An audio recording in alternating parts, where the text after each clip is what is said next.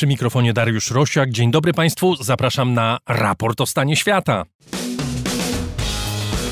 Stany Zjednoczone poinformowały, że Izrael wprowadzi codzienne czterogodzinne przerwy na ewakuację ludzi z miasta Gaza. Premier Netanyahu nie zgodził się jednak na pełne przerwanie ognia. Wojska izraelskie otoczyły miasto Gaza. Według rzecznika armii likwidują one cele Hamasu w mieście. Trwają bombardowania całej strefy. Według podległego Hamasowi Ministerstwa Zdrowia w ich wyniku zginęło już prawie 11 tysięcy Palestyńczyków, połowa z nich to dzieci. Izrael nie uznaje tych danych, ONZ uważa je za wiarygodne. Jaki jest cel Izraela w tej wojnie? Kto wygrywa wojnę medialną wokół gazy? Czy pokojowe, wspólne życie Izraelczyków i Palestyńczyków jest jeszcze możliwe?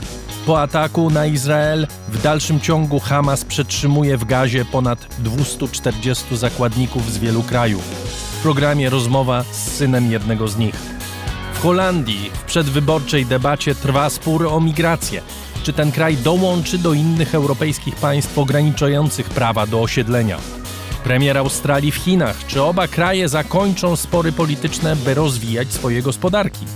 Kooperatywa naukowa z kilku krajów wyprodukowała drożdże, których połowa materiału genetycznego jest syntetyczna. Do czego to potrzebne? A także komu wierzyć w świecie, w którym nikt nikomu nie wierzy? O tym w raporcie o stanie świata 11 listopada 2023 roku. Raport o stanie świata to program, który istnieje dzięki dobrowolnym wpłatom słuchaczy. Z serca dziękuję Państwu za zaangażowanie i ofiarność. A jeśli ktoś chciałby dołączyć do grona naszych patronów, zapraszam na mój profil w serwisie patronite.pl. Za jego pośrednictwem najłatwiej nas wesprzeć. Nasz program będzie opublikowany w święto niepodległości. Dla wszystkich Państwa najlepsze życzenia z tej okazji. To jest dzień przypominający o narodzinach niepodległej Polski, jak również o tym, że nawet najgorsze i najbardziej tragiczne wojny kiedyś się kończą. A co robimy z pokojem, który po nich następuje, to już od nas zależy. Adrian Bąk jest wydawcą programu, Chris Wawrzak realizuje dźwięk. Jesteśmy w studio Efektura w Warszawie.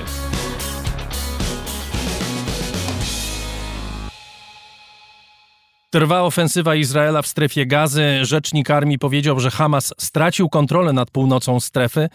Izraelczycy otoczyli miasto Gaza i eliminują cele, w których znajdują się członkowie albo infrastruktura Hamasu. Kontrolowane przez Hamas Ministerstwo Zdrowia w Gazie podało, że prawie 11 tysięcy Palestyńczyków zostało zabitych w ostrzałach izraelskich od 7 października. Izrael nie uważa tych danych za rzetelne. Światowa Organizacja Zdrowia uznaje je za wiarygodne. Od 7 października Hamas przetrzymuje ponad 240 izraelskich zakładników. Nie wiadomo, co się z nimi dzieje, nie wiadomo, w jakim są stanie fizycznym i psychicznym. Hamas wyklucza ich wypuszczenie, dopóki trwa ofensywa izraelska w gazie. Rząd Izraela wyklucza pełne wstrzymanie ofensywy, dopóki nie zostaną wypuszczeni zakładnicy. Choć, jak poinformował w czwartek Biały Dom, Izrael będzie wstrzymywał ogień codziennie przez 4 godziny dla ułatwienia ewakuacji ludności. Wśród zakładników przetrzymywanych przez Hamas znajduje się urodzony w Polsce historyk Aleks Dancyk. Jest on wieloletnim współpracownikiem Instytutu Pamięci Męczenników i Bohaterów Holokaustu Yad Vashem.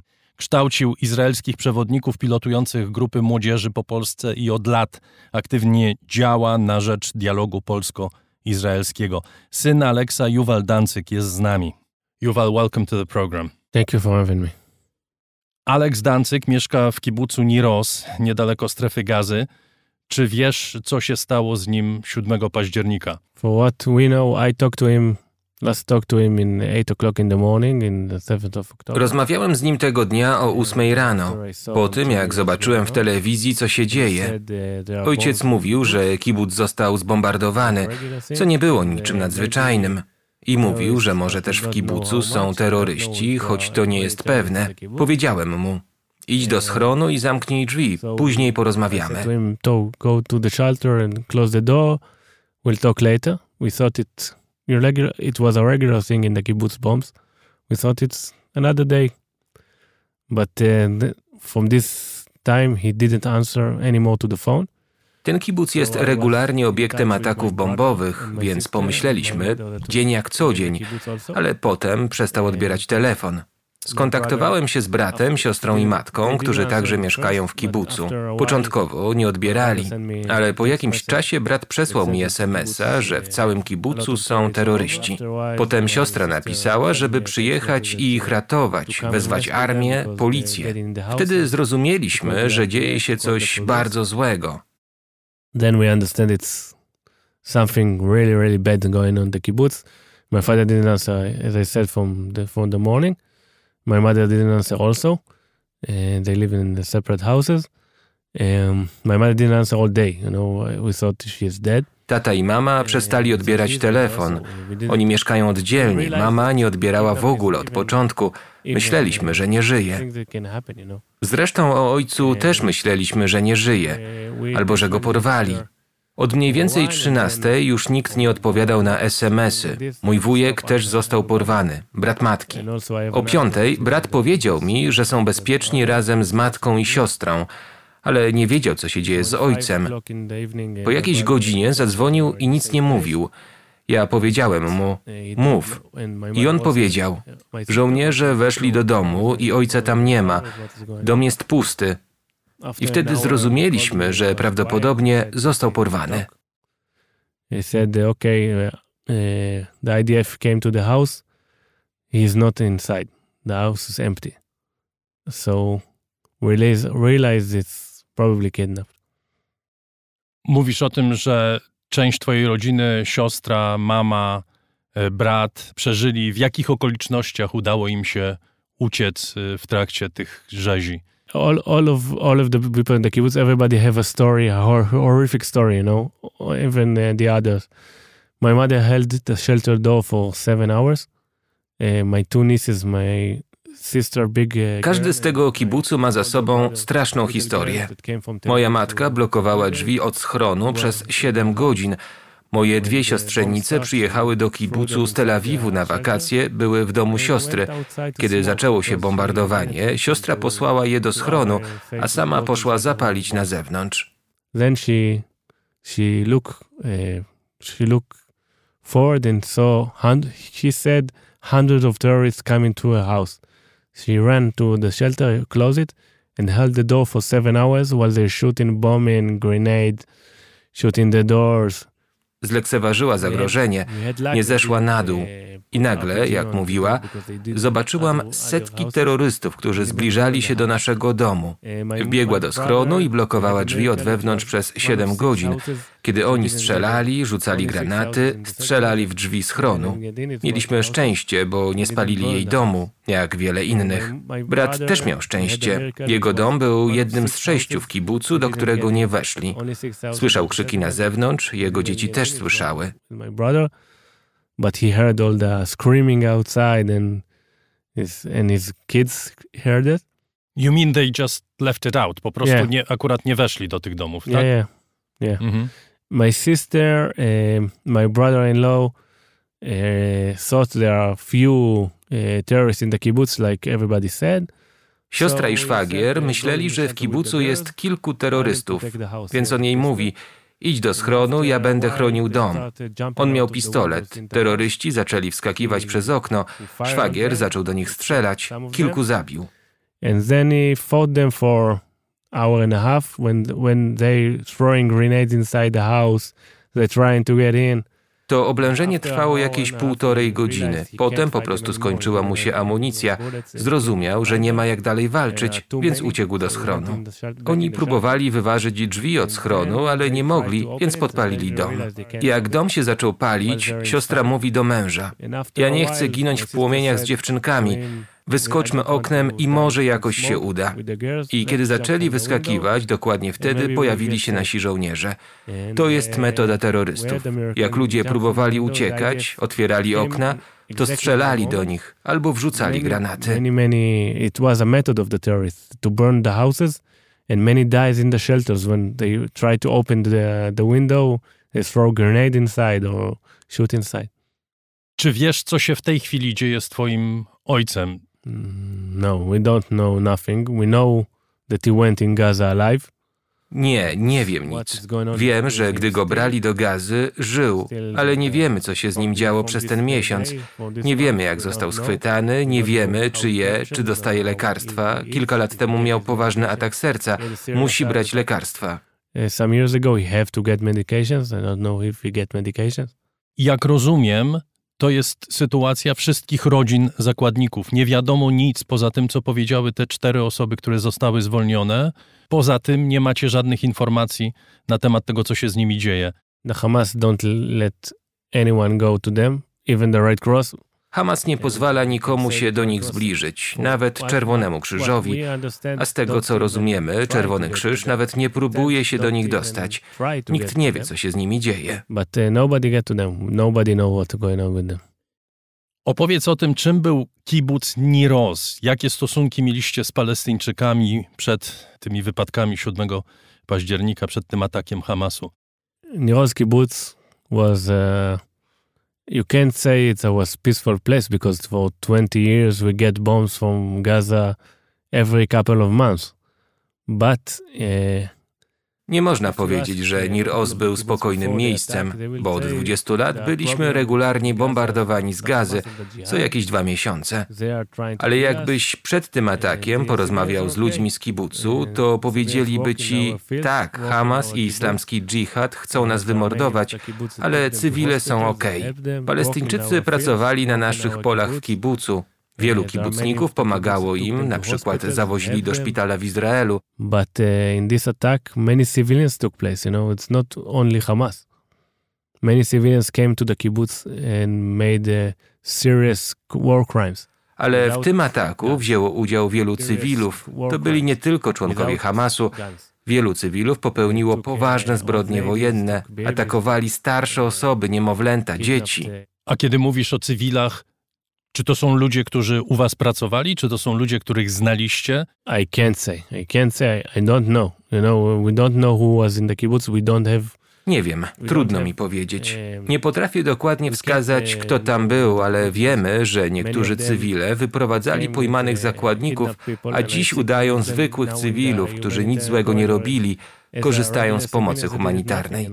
You can say that uh, many of them helped the Hamas because a lot of uh, Hamas Hamas terrorists had uh, maps of the kibbutz and they knew exactly Można się zorientować, że to cywile pomagali Hamasowi, bo Hamasowcy mieli mapy kibucu, wiedzieli dokładnie gdzie wchodzą, wiedzieli dokładnie jak się poruszać, mieli dokładnie oznaczone domy, gdzie mieszkali policjanci czy żołnierze. They knew exactly what they are doing. I zakładasz, że te informacje mieli od ludzi, którzy na przykład wśród kibucników pracowali. My nie zakładamy. Takie są fakty. Inaczej nie mieliby takich informacji. Czy byłeś w kibucu po zajęciu go przez armię? First of all, the kibbutz is now a war zone. To get in, you need an army po pierwsze, kibuc to teraz strefa wojenna. Nie można tam wejść bez eskorty wojskowej. Dla mojej rodziny powrót do kibucu po tym wszystkim byłby ogromną traumą. Nie chcę tego. Po drugie, mam za dużo pracy przy staraniach o uwolnienie mojego ojca. Nie mamy czasu, żeby tam chodzić. Wrócimy tam, jak on wróci. Oczywiście to, co dla Ciebie jest w tej chwili najważniejsze, to jest wypuszczenie ojca z tej niewoli. Jak Twoim zdaniem można tego dokonać? To znaczy, jakie są realne sposoby, żeby ci ludzie odzyskali wolność?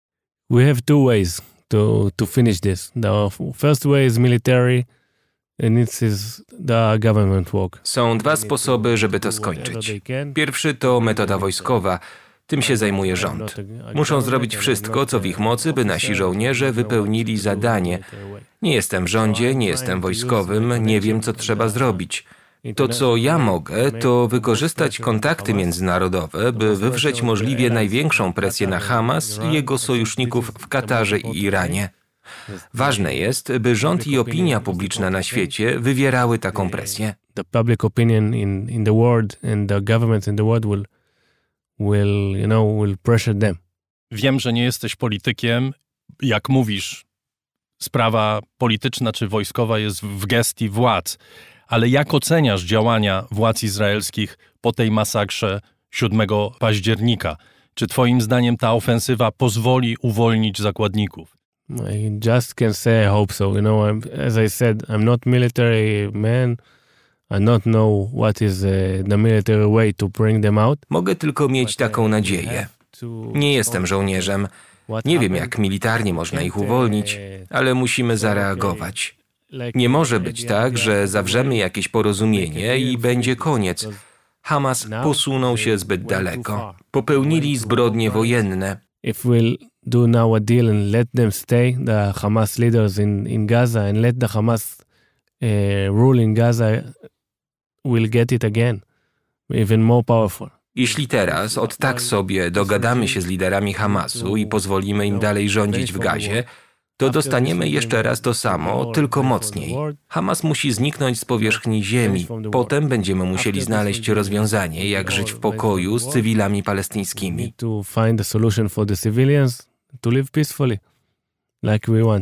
Nawet jeśli ceną za zniszczenie Hamasu są ataki na ludność cywilną, Twoim zdaniem nie ma innego wyjścia. We don't attack in civilians. We are attacking a terrorist regime who use them as a human shield. So we're trying to do our best My nie atakujemy cywilów. Atakujemy terrorystyczny rząd, który używa cywilów jako żywe tarcze. Robimy wszystko, żeby ich nie krzywdzić. Nie wiem, czy oglądałeś filmy pokazujące, jak żołnierze IDF wyprowadzają na południe cywilów, którym Hamas tego zabraniał. Dokładnie to robimy w Gazie. Naprawdę myślisz, że w Gazie potrzebnych jest 30 szpitali na takiej małej powierzchni?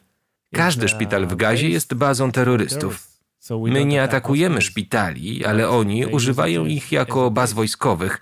Jeśli Hamas blokuje cywilom ewakuację na południe, to co mamy robić? Musimy walczyć z Hamasem, oni ciągle bombardują nasze miasta. We can't let them uh, let them live like they, like they used to be and they still bombing our, our towns. Czego oczekujesz od polskich władz w sprawie uwolnienia twojego ojca? First of all, they need to do everything they can to free my father because my father is a Polish citizen. Po pierwsze, powinny robić wszystko, co w ich mocy, by uwolnić ojca, bo mój ojciec jest polskim obywatelem. Po drugie, powinny stać ramię w ramię z Izraelem w obronie praw człowieka. Powinny jasno wzywać do wypuszczenia wszystkich porwanych. Wiem, że polskie władze starają się uwolnić ojca i wiem, że mają problem z krajami arabskimi. Rząd próbuje nam pomóc. Robią wiele w tej sprawie, choć nie o wszystkim mogę mówić. Trzeba naciskać na Czerwony Krzyż, na innych, by zakończyć tę sytuację. They're doing a lot, but uh, you need to press the Red Cross, you need to press the others to finish this situation. Mówisz, że polski rząd robi wiele, ale co konkretnie robi? To znaczy, jak polskie władze włączyły się w próbę uwolnienia twojego ojca? I can say that as I met the, the Mr. President uh, Andrzej Duda and I met his ministers and I know they're trying to do, po spotkaniu z panem prezydentem Andrzejem Dudą i jego ministrami mogę powiedzieć, że starają się pomóc. Nie mogę zdradzić szczegółów tych rozmów. To jest problem światowy, nie tylko polski. I ja jestem tutaj dla mojego ojca. Wykorzystuję jego nazwisko, ale to jest misja w imieniu wszystkich zakładników. Kiedy jestem w Europie, mówię za wszystkich. To jest problem wielu rodzin. Większość z nich nie ma możliwości wyjechać i wypowiadać się na zewnątrz. Im też należy się pomoc. Most of them don't have the power to go and shout their uh, thing out loud, and I understand it, so we need to help them also. Na koniec chciałem Cię spytać, jak w ogóle widzisz i czy może w ogóle widzisz przyszłość stosunków Izraelczyków i Palestyńczyków? Czy jest jakieś wyjście z tej spirali przemocy, która w tej chwili coraz bardziej się rozkręca? Co jest na jej końcu?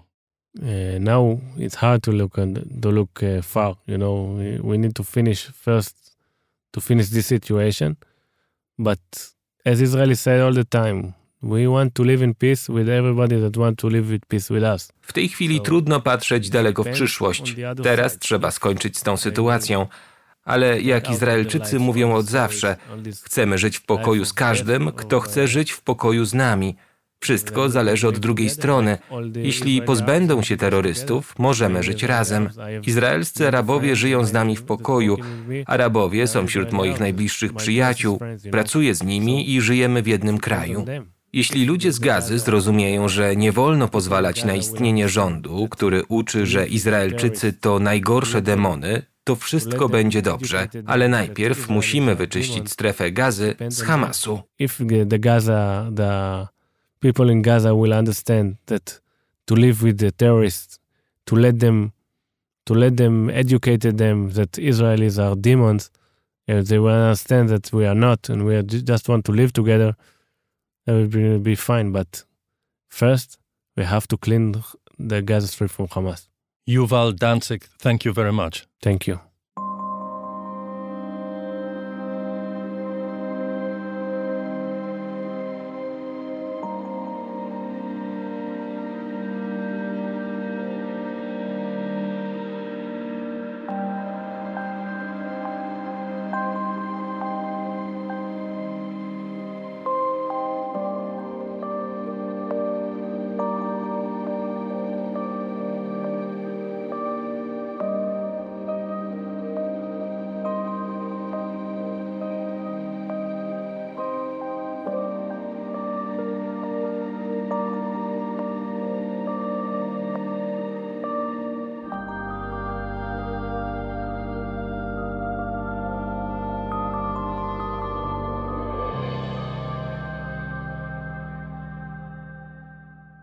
Pozostajemy przy temacie wojny Izraela z Hamasem. Jak powiedziałem przed chwilą, w czwartek Izrael zgodził się na codzienne czterogodzinne przerwy w atakach po to, by umożliwić ewakuację ludności z gazy.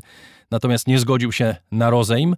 W mieście Gaza pozostaje jednak wielu cywilów. Tysiące z nich chronią się na terenie szpitali, między innymi w szpitalu Al-Quds w Gazie. ONZ twierdzi, że nie ma możliwości ewakuacji pacjentów tego szpitala, których jest około 100 Inny szpital, Al-Shifa, największy w Gazie, został według agencji Reuters trafiony bombą w piątek. Według szefa ONZ-owskiej Agencji do Spraw Praw Człowieka, Volkera Türka, zarówno Hamas, jak i Izrael popełnili zbrodnie wojenne w trakcie tej wojny. Jest z nami Konstanty Gebert, publicysta kultury liberalnej i autor podcastu Ziemia zbyt obiecana. Witam cię serdecznie. Dzień dobry. Chciałbym zacząć od sytuacji humanitarnej i od pojęcia oraz praktyki zbrodni wojennych, dlatego że ta wojna jest oceniana przez pryzmat tych koszmarnych obrazów, które do nas docierają i które pokazują cierpienie ludzi. Przed chwilą słyszeliśmy słowa Juwala Dancyga, jego relacje na temat zbrodni dokonanych przez Hamas 7 października. Bez przerwy słyszymy również w mediach o cierpieniach ludności palestyńskiej i słyszymy głosy, głos y, ONZ-owskiego szefa Agencji Praw Człowieka, przed chwilą zacytowałem, głosy, które mówią, że obie strony dokonują zbrodni wojennych, których nie da się usprawiedliwić, sugerując, że istnieje równoważność między tymi zbrodniami. Czy zgadzasz się z tą opinią? Nie, całkowicie nie. Jestem zdumiony, że e, wysoki funkcjonariusz ONZ-u e, wygłasza takie opinie bez podstawy prawnej. Zbrodnia wojenna jest y, czynem zdefiniowanym prawnie i można o niej mówić dopiero jeżeli jakiś sąd orzeknie, y, że dany czyn stanowił zbrodnię wojenną, chyba że dany czyn niczym innym być nie może. Rzeź 1400 Izraelczyków i uprowadzenie ponad 240 zakładników, w tym naszego przyjaciela Aleksa, jest zbrodnią wojenną, ponieważ wypełnia wszystkie y, cechy zbrodni wojennej. Jest to mordowanie na oślep, y, bez jakiegokolwiek wojennego celu, zaś branie zakładników jest zabronione prawem międzynarodowym. Podobnie zbrodnią wojenną jest ostrzał, jaki systematycznie, y, jak systematycznie Hamas w Gazie nęka Izrael, strzelanie na ślepo jest zbrodnią wojenną. To zresztą e, potwierdził podczas poprzedniej konfrontacji zbrojnej w Gazie e, w 2014 roku e, ambasador palestyński przy ONZ Nasser al-Kidwa, który powiedział, że ten ślepy ostrzał Hamasu na terytorium Izraela stanowi zbrodnię wojenną. Natomiast jest całkiem możliwe, że w ofensywie izraelskiej strona izraelska także dopuszcza się zbrodni wojennych. Prawdę powiedziawszy, nie widziałem jeszcze wojny, której by zbrodni wojennych nie było. E, samo sformułowanie zbrodnia wojenna jest mylące, bo sugeruje, że to, co dzieje się na wojnie, a nie jest zbrodnią wojenną w sensie prawnym, nie jest zbrodnią. No, to jest oczywiście złudzenie. Wojna polega na tym, żeby zabijać ludzi i niszczyć ich domy. Jedno i drugie jest zbrodnią, tyle tylko, że bywa, te zbrodnie są ujęte w ramach prawa, bywa, że nie. Dla przykładu, um, w zeszłym tygodniu Izraelczycy zbombardowali dzielnicę Jabalia w północnej części e, strefy gazy, zrzucając dwie jednotonowe bomby na sieć tuneli, jaką Hamas zbudował pod tą dzielnicą. E, ta sieć tuneli stanowi absolutnie uprawniony obiekt ataku. E, zresztą Hamas sam stwierdza, że te tunele są dostępne tylko dla, dla niego, dla jego żołnierzy, sprzętu, komunikacji, transportu. E, cywile tam nie mają wstępu. W związku z tym atakowanie tych tuneli jest podczas wojny uprawnione. Natomiast na skutek implozji tuneli zawaliły się też budynki mieszkalne, które nad nimi stały. E, to, że one tam stoją, było rzeczą wiadomą. Można było przewidzieć, że się zawalą. I w, ty, w tych budynkach część z nich była ewakuowana, część nie. Zginęło kilkadziesiąt osób. Teraz, jeżeli celem izraelskim było zniszczenie bardzo dużej koncentracji wojsk wroga, y, to można by kalkulować, że jest to proporcjonalne. Innymi słowy, że straty zadane ludności cywilnej są uprawnione ze względu na dużej rangi cel militarny, jaki zostaje osiągnięty. Ale Izraelczycy powiedzieli, że chodziło o zabicie jednego szczególnie niebezpiecznego dowódcy Hamasu. E, ja nie chciałbym się wypowiadać przed, przed niezawisłym sądem, ale moim zdaniem ta akurat akcja wypełnia e, cechy zbrodni wojennej. Tym niemniej nie ma równoważności. Do tej pory wszystko to, co robi Hamas, z wyjątkiem oczywiście bezpośredniej wymiany ognia z żołnierzami izraelskimi, nosi cechy zbrodni wojennej.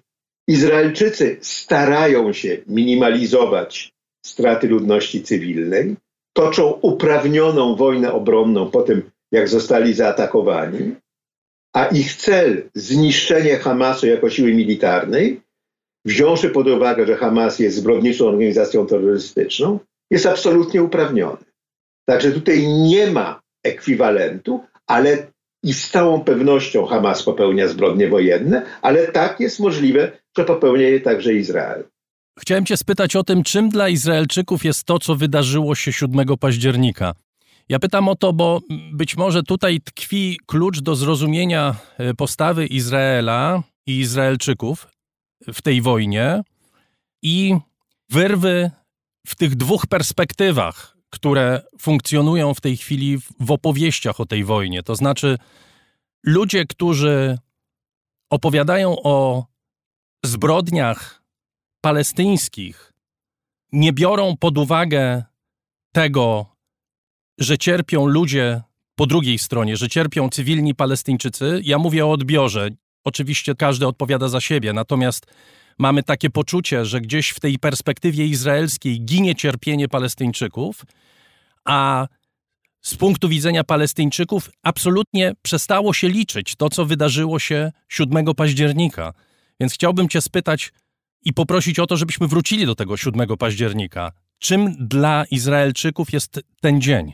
To jest największa rzeź Żydów od czasu zagłady.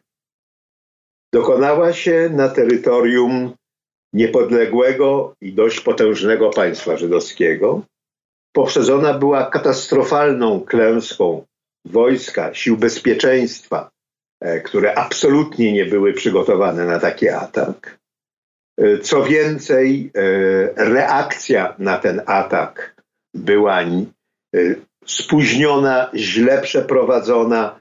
Ofiar mogłoby być mniej, gdyby ta reakcja była natychmiastowa i dobrze zorganizowana. To jest ogromna klęska państwa żydowskiego. Izraelczycy nie czują, że mogą liczyć na to, że ich armia ich obroni. W tej chwili 300 tysięcy Izraelczyków zostało ewakuowanych z osiedli przy granicy z Gazą i przy granicy z Libanem, skąd ostrzał prowadzi Hezbollah, ponieważ e, nie ma pewności, że armia mogłaby ich obronić w przypadku nowego ataku. To jest coś, czego w Izraelu nie było od wojny o niepodległość w 1948 roku, dokładnie 75 lat temu. Od tej wojny zwycięskiej dla Izraela, mimo że wszyscy zakładali, no wszyscy może nie, ale wie, większość obserwatorów zakładała, że Izrael tę wojnę przegra, od tej wojny Izraelczycy mieli poczucie, że co prawda są otoczeni przez wrogów, ale mogą liczyć na swoje państwo i na swoją armię. Teraz tego poczucia nie mają. E, I to oznacza, że pierwszym zadaniem państwa jest przywrócić zaufanie obywateli do własnego państwa i własnego wojska, a to wymaga przekonującego zmiażdżenia militarnego przeciwnika. E, istnieje taka narracja izraelska, e, w której cierpienia Palestyńczyków nie, nie są ważne. Były wypowiedzi pojedynczych izraelskich polityków, że wszyscy Palestyńczycy są winni, że mamy do czynienia z bestiami w ludzkiej skórze. To jest oczywiście język haniebny i niedopuszczalny, ale to nie jest dominujący język. Co więcej, e, na przykład minister Eliakim, który dopuścił się paru skandalicznych wypowiedzi, został zawieszony a w funkcjach ministra. To jest ten minister, który sugerował, żeby zrzucić bombę atomową na gazę. Tak, tak, tak. tak. On jest ministrem z partii faszystowskiej. E, jego poglądy w pełni odzwierciedlają poglądy tej partii i ich członków, ale to jest nadal jeszcze margines, choć ten margines na pewno na skutek tej wojny ulegnie wzmocnieniu. E, dla większości Izraelczyków jest rzeczą oczywistą, że Palestyńczycy, którzy cierpią, palestyńscy cywile, cierpią niewinnie i jest rzeczą równie oczywistą, że cierpią dlatego, że Hamas posługuje się nimi jako żywymi tarczami. E, to mówi sam Hamas. E, Musa Abu Marcuk, jeden z członków biura politycznego Hamasu, to zresztą jest ciekawy taki semantyczny problem, dlaczego fundamentalistyczny ruch religijny na nazwę dla swojego kierowniczego gremium wybrał akurat biuro polityczne, a nie, bo ja wiem, Rada Mędrców, tak? No znaczy, Musa Bumarcuk, członek tego biura politycznego, jednoznacznie oświadczył, że tunele, które Hamas y, wykopał, są do, wyłącznie do użytku Hamasu, Zauważmy, że Hamas w ciągu 15 lat rządów w Gazie nie zbudował ani jednego schronu dla cywili. Natomiast, stwierdził Marcuk, cywile to jest odpowiedzialność ONZ-u i Izraela, nie nasza. Co więcej, inny członek e, władz Hamasu, Gate Hanun, e, przypomniał, że ta rzeź, której Hamas dokonał, jest w pełni zgodna z jego programem i że Hamas zamierza dokonać drugiej, trzeciej i czwartej aż zostanie zniszczony Izrael, który jest źródłem wszelkiego zła. Koniec cytatu. To jest zresztą, dodajmy, być może to jest ważne, że wykorzystywanie ludzi jako żywych tarcz jest także zbrodnią wojenną. Oczywiście. Więc Hamas tym, co robi, dopuszcza się zbrodni wojennych. Ich ofiarami padają Izraelczycy i Palestyńczycy, więcej Palestyńczyków niż Izraelczyków. Celem tej wojny jest zmiażdżenie Hamasu tak, aby nie mógł stanowić zagrożenia ani dla Izraelczyków, ani dla Palestyńczyków. Ale Kostku, być może, żebyśmy zrozumieli jasno o co chodzi. Czy cena tego zmiażdżenia jest dla Izraela nieważna w tej chwili? To znaczy to, żeby zmiażdżyć Hamas, jest tak istotne, że nie jest ważne, ilu ludzi zginie w tej akcji, w tej operacji? Nie. Gdyby tak było, Izraelczycy na przykład nie dokładaliby tych ogromnych starań, żeby otworzyć traf, trasę humanitarnej ewakuacji z północnej Gazy do południowej ulicą Salah ad-Din, a główną ulicą Gazy. W poniedziałek Izraelczycy, którzy próbowali otworzyć tę drogę, a więc oczyścić ją, odminować, usunąć niewypały, tak żeby bezpiecznie cywile mogli tamtędy przejść, znaleźli się pod ostrzałem Hamasu i już w poniedziałek ona miała być otwarta dla ewakuacji humanitarnej. Natomiast to nie było możliwe, ponieważ Hamas ostrzeliwał. We wtorek Izraelczykom udało się oczyścić drogę, ale Hamas ich wówczas ostrzelał i ostrzelał także ewakuujących się Palestyńczyków. Dopiero od środy ta droga jest bezpieczna i w środę i w czwartek, w, każdy, w oba te dni w sumie ewakuowało się 100 tysięcy ludzi. Gdyby Izraelowi było wszystko jedno, jaka jest cena w życiu ludzkim tej wojny, to by zrobił tak, jak mówił minister Eliakim, tak? Zrzucił nie bombę atomową, ale po prostu poddałby gazę nalotom dywanowym, takie, jakie alianci stosowali wobec miast niemieckich podczas II wojny światowej. I wtedy rzeczywiście zniszczyłby Hamas razem z gazą. Zresztą ten argument bombardowania Hamburga czy Drezna również pojawia się. Troszeczkę zmieniam temat, ale być może nie do końca, bo chciałem spytać o to, jak Izraelczycy przyjmują obrazy manifestacji na Zachodzie, w trakcie których oskarża się Izrael o ludobójstwo w Gazie. Czy w ogóle Izraelczyków to interesuje? Czy akurat to mogą sobie, że tak powiem, odłożyć na margines swojego zainteresowania w tej chwili? No, Izraelczycy są oburzeni tymi oskarżeniami. One są bezpodstawne i, i dość haniebne. Zwłaszcza, że padają z ust ludzi, którzy nie zadali sobie trudu, żeby jednoznacznie potępić rzeź Hamasu. Niestety wśród osób, które używają tego języka jest też sekretarz generalny ONZ Antonio Guterres, który oświadczył z oburzeniem, że Gaza się zamieniła w wielkie cmentarzysko dzieci. E, natomiast nie użył takich słów pod adresem dzieci zamordowanych przez Hamas w Izraelu. E, ta jednostronność patrzenia na konflikt jest zdumiewająca i głęboko szkodliwa. Dla przykładu, wszyscy, którzy wypowiadają się w sprawie konfliktu, mówią, Izrael musi przestrzegać reguł prawa międzynarodowego, nie może szafować życiem ludzkim i tak dalej. Mają absolutnie rację. Tyle tylko, że nikt tego samego nie mówi pod adresem Hamasu. W związku z tym odbiorca tej komunikacji wyciąga logiczny wniosek. Hamas stosuje się do reguł prawa międzynarodowego, wobec tego nie trzeba go napominać. Natomiast skoro Izrael trzeba napominać, to znaczy, że się nie stosuje. E, no, jest oczywiście groteska, ale groteska wynikająca z przyjęcia podwójnych standardów. Inaczej się ocenia Hamas, inaczej się ocenia Izrael. Dobrze, a dlaczego Hamas wygrał tę wojnę informacyjną czy wojnę propagandową wokół wojny w Gazie? Przecież, jak wspomniałeś, Izrael jest potężnym państwem. Są Żydzi na Zachodzie, zresztą wielu z nich włącza się do propalestyńskich manifestacji. Dlaczego Izrael przegrał wojnę komunikacyjną w tej sprawie? Dlatego, że dzieci izraelskie już są zabite. Um, nic ich nie przywróci życia. Natomiast te dzieci palestyńskie, które giną od izraelskich bomb, mogłyby żyć, gdyby bomby nie zostały zrzucone. Innymi słowy, nie ma co potępiać Hamasu.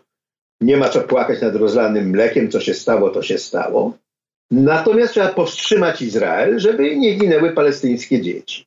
To, że Izrael toczy wojnę z mordercami swoich dzieci po to, żeby nie ginęły więcej dzieci izraelskie, a także palestyńskie, no w tej perspektywie już unika uwagi. Jest to klasyczny przykład podwójnych standardów i takiego tunelowego widzenia.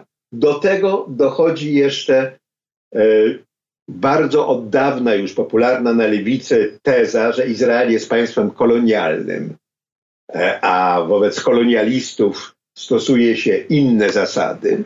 Izrael nie jest państwem kolonialnym. Izrael nie jest założony przez ludzi, którzy mają swój kraj gdzie indziej. Izrael jest założony przez ludzi, którzy wrócili do swojej ojczyzny jeżeli się uważa, że Palestyńczycy mają prawo powrócić do przyszłej niepodległej Palestyny, ja tak na przykład uważam, to dość trudno jest odmawiać tego samego prawa Żydom, chyba że się odmawia Żydom praw w ogóle. Um, to kolonialne poczucie winy e, za zbrodnie europejskich kolonializmów zostaje przeweksowane na Izrael. E, skoro ja jestem Holendrem, Francuzem, Anglikiem, a więc jestem z narodu, który jest winien zbrodni kolonialnych 100 e, lat temu, no to żeby zadośćuczynić za te zbrodnie, winienem potępić obecne zbrodnie kolonialne, e, a te, tych zbrodni dopuszcza się, zdaniem tak myślących, Izrael. To, jak bardzo jest to wypaczone myślenie, widać w oskarżeniu o apartheid wysuwanym przeciwko Izraelowi przez skądinąd szanowane organizacje praw człowieka, jak Amnesty International czy Human Rights Watch. E, tyle tylko, że obie organizacje zastrzegają w swoich raportach, że definiują apartheid nie jako taki system dyskryminacji rasowej, jaki istniał w Republice Południowej Afryki zarządów białych, skąd nazwa, tylko sytuację, w której na jednym terytorium obowiązują dwa systemy prawne. No fajnie, ale jeżeli tak, to w Polsce też jest apartheid, bo w Polsce jest inny system prawny do sądzenia cywili, inny do sądzenia wojskowych, tak? Dwa systemy prawne na jednym terytorium. Apartheid. Rzeczą oczywistą, że to nie chodzi o dwa systemy prawne, tylko o to, żeby użyć tego terminu jako maczugi, żeby uderzyć w Izrael. Y, wszystko to razem byłoby tylko groteskowe, gdyby nie to, że dzieje się w kontekście mordu, który się dokonał, a wtedy już jest haniebny. Może rzecz w tym, że aby sensownie wypowiadać się na temat tej wojny, należy pamiętać o kilku rzeczach naraz, co jest bardzo trudne i bardzo niepopularne w obecnych czasach. Nie wystarczy zobaczyć zakrwawione dziecko, żeby wiedzieć, co jest głęboką przyczyną tej tragedii, prawda? 6 października trwał rozejm. Hamas go zerwał, prawda? Jeżeli ktoś teraz mówi, że potrzebny jest rozejm, to 6 października był rozejm. Możemy się cofnąć, nie wiem, do 2005 roku, kiedy Izraelczycy siłą usunęli z gazy 10 tysięcy osadników, zostawiając po sobie całą infrastrukturę i tak jak wcześniej powiedziałeś, Hamas nie wybudował jednego schronu, a całą infrastrukturę, którą Żydzi zostawili, zniszczył. Ale jest oczywiście kolejna rzecz, o której też trzeba pamiętać. To znaczy to podglebie, które jest z innej strony, z drugiej strony, lata okupacji zachodniego brzegu, blokada gazy, dyskryminacja Palestyńczyków, burzenie domów, ograniczanie prawa do poruszania się, również dyskryminacja do pewnego stopnia Arabów, którzy są obywatelami Izraela.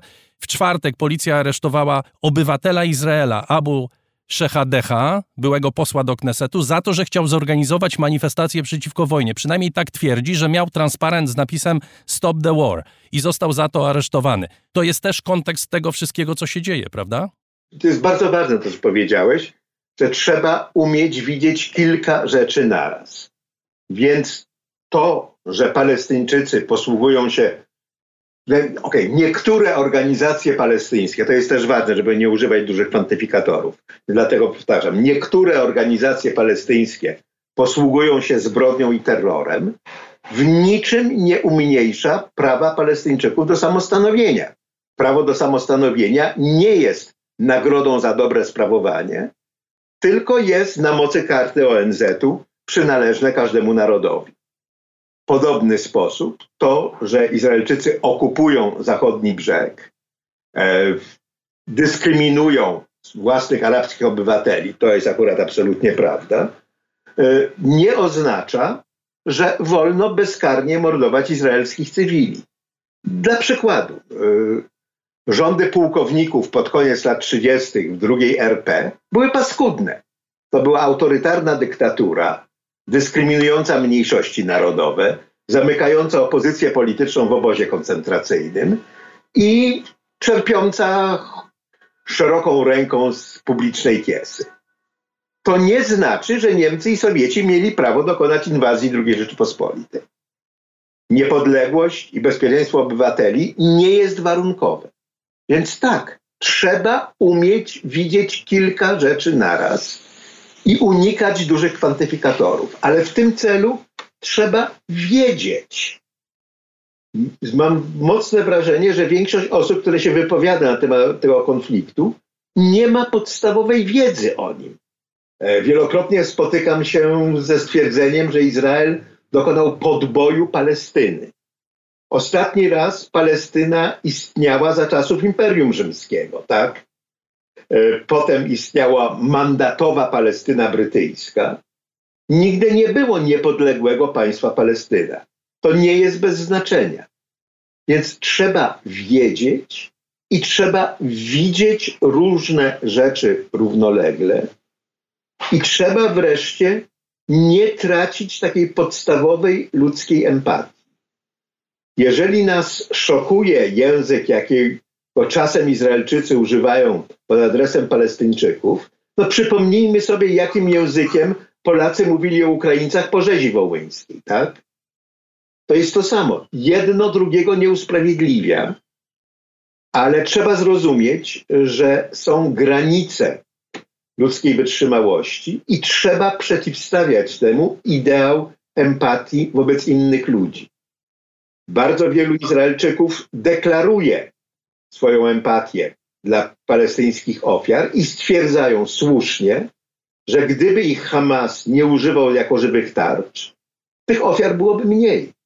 Wspomniałeś o granicach wytrzymałości. W Izraelu już trwają manifestacje antyrządowe, oczywiście innego rodzaju niż w krajach zachodnich, bo to nie są demonstracje propalestyńskie, ale to są demonstracje antyrządowe, czyli anty-Netanyahu. Czy to jest początek ruchu, który zmiecie Netanyahu, czy jeszcze za wcześnie na powrót polityki do Izraela w tej chwili? To nie jest żaden początek. Połowa Izraela demonstruje przeciwko Netanyahu, odkąd jego nowy rząd w styczniu tego roku opublikował swój projekt rozprawienia się z niezawisłymi sądami. Ja tylko nawiązuję do tych manifestacji rodziców, rodzin porwanych zakładników. To też, tak, bo tutaj jest dodatkowy dylemat.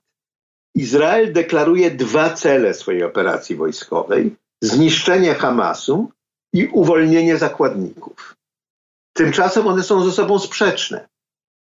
Hamas zniszczony nie będzie nikogo uwalniał, może co najwyżej ich wymordować, tak jak wymordował 1400 innych osób. Uwolnienie zakładników trzeba będzie okupić poważnym okupem dla Hamasu, czy to finansowym, czy to politycznym, e, w rodzaju zwolnienia wszystkich Palestyńczyków odsiadujących w izraelskich więzieniach kary za terroryzm. Jedno i drugie wzmocni Hamas.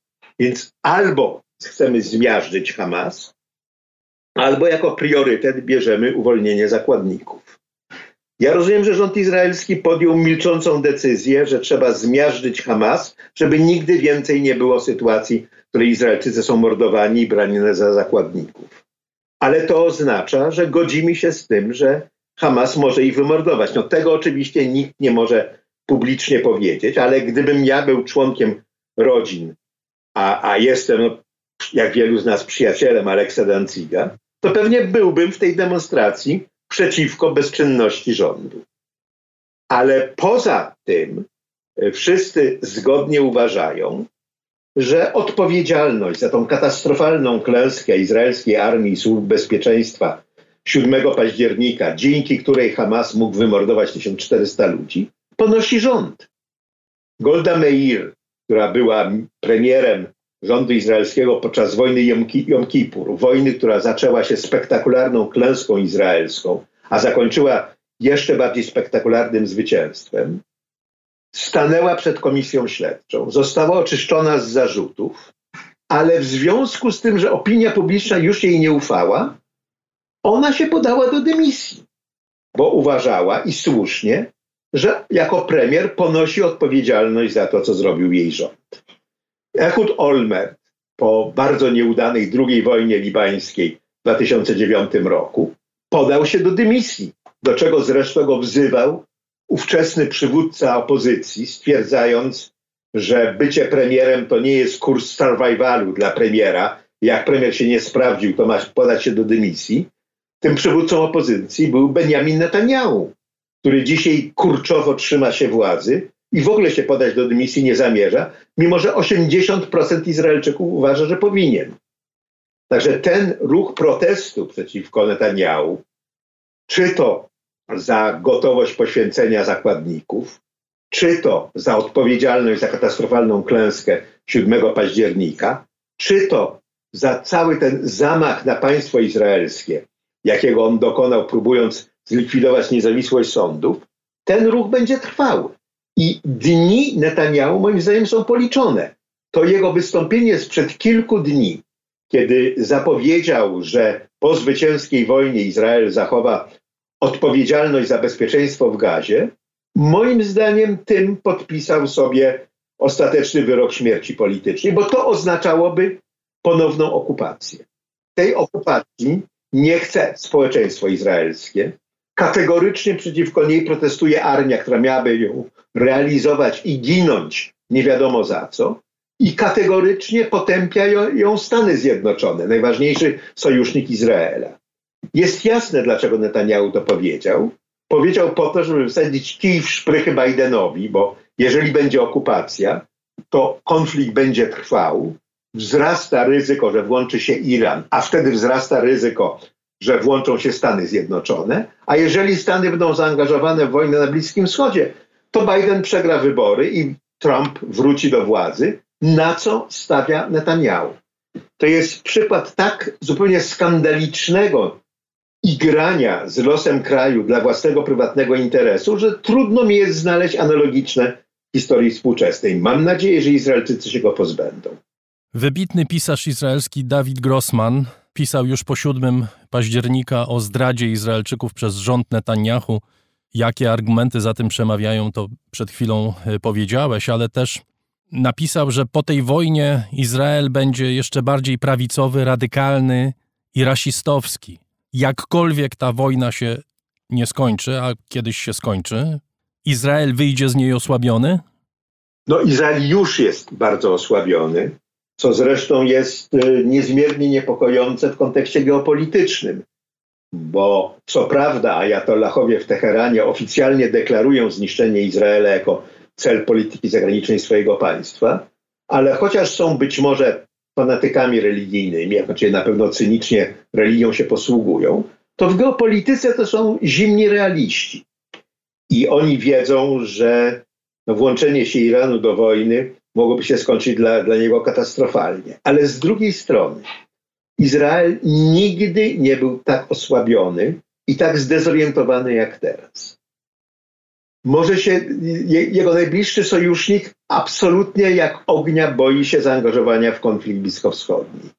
Taka sytuacja może się nie powtórzyć. Ja się bardzo boję, że to osłabienie Izraela może sprawić, że ajatolochowie uznają, że teraz albo nigdy.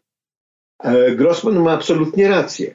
Izrael, niezależnie od tego, kiedy i jak się skończy ta wojna, wyjdzie z tej wojny e, dużo bardziej prawicowy i rasistowski, ponieważ wszystko to, co się dzieje, potwierdza to, co mówili faszyści, że z Arabami nie można rozmawiać, tylko siłą, dać im szansę, nas wszystkich wymordują.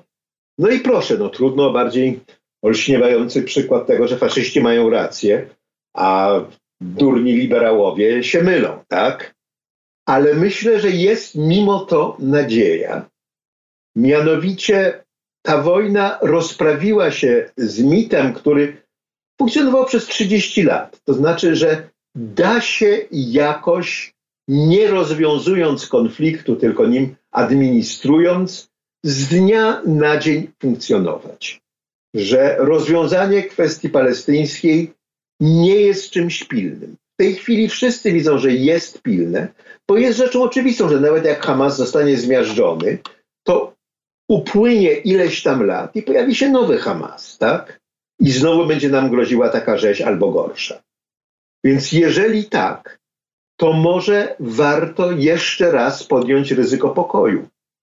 Pamiętaj, dlaczego porozumienia z Oslo się zakończyły klęską. No dlatego, że Hamas zaczął się wysadzać na ulicach izraelskich miast. Zginęło 1200 Izraelczyków, a pozostali uznali, że jeżeli na tym ma polegać e, pokój z Palestyńczykami, to oni już wolą wojnę.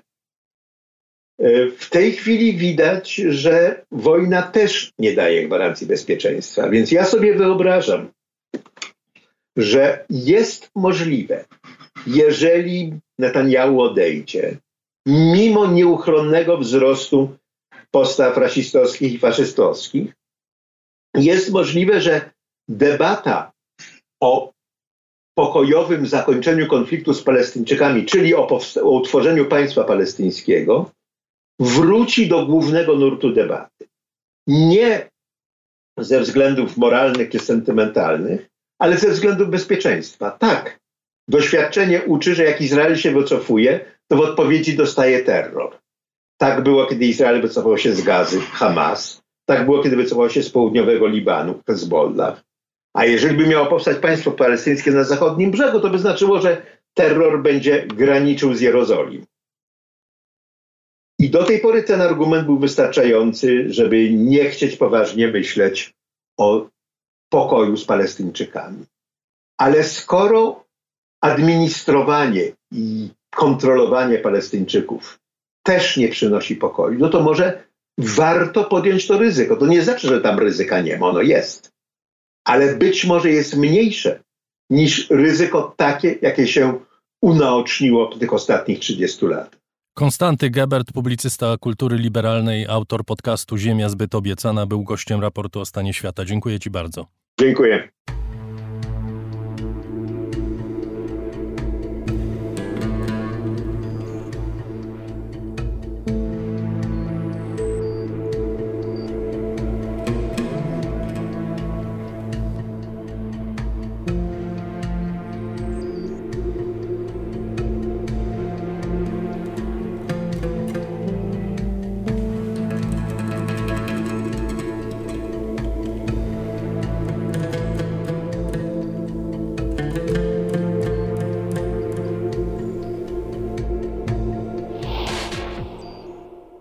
Do sytuacji w gazie będziemy oczywiście wracać. Zachęcam Państwa przy okazji do wysłuchania we wtorek opowieści arabskich Jana Natkańskiego.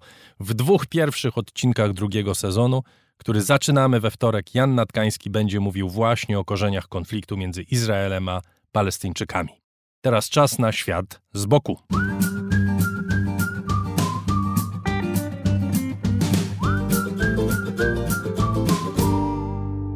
Grzegorz Dobiecki dziś też o tej wojnie, o tej drugiej również Ukrainy z Rosją, o wiarygodności, o jej dotkliwym braku.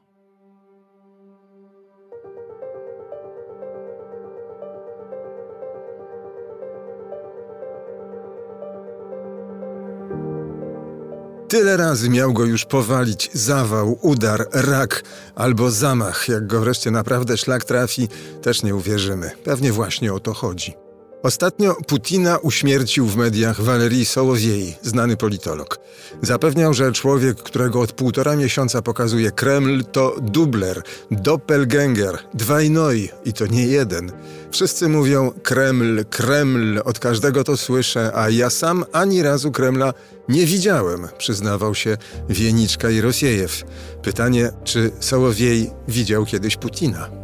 Po 11 września The New Yorker zamieścił wiersz Adama Zagajewskiego z pamiętnym przykazaniem: Musisz opiewać okaleczony świat.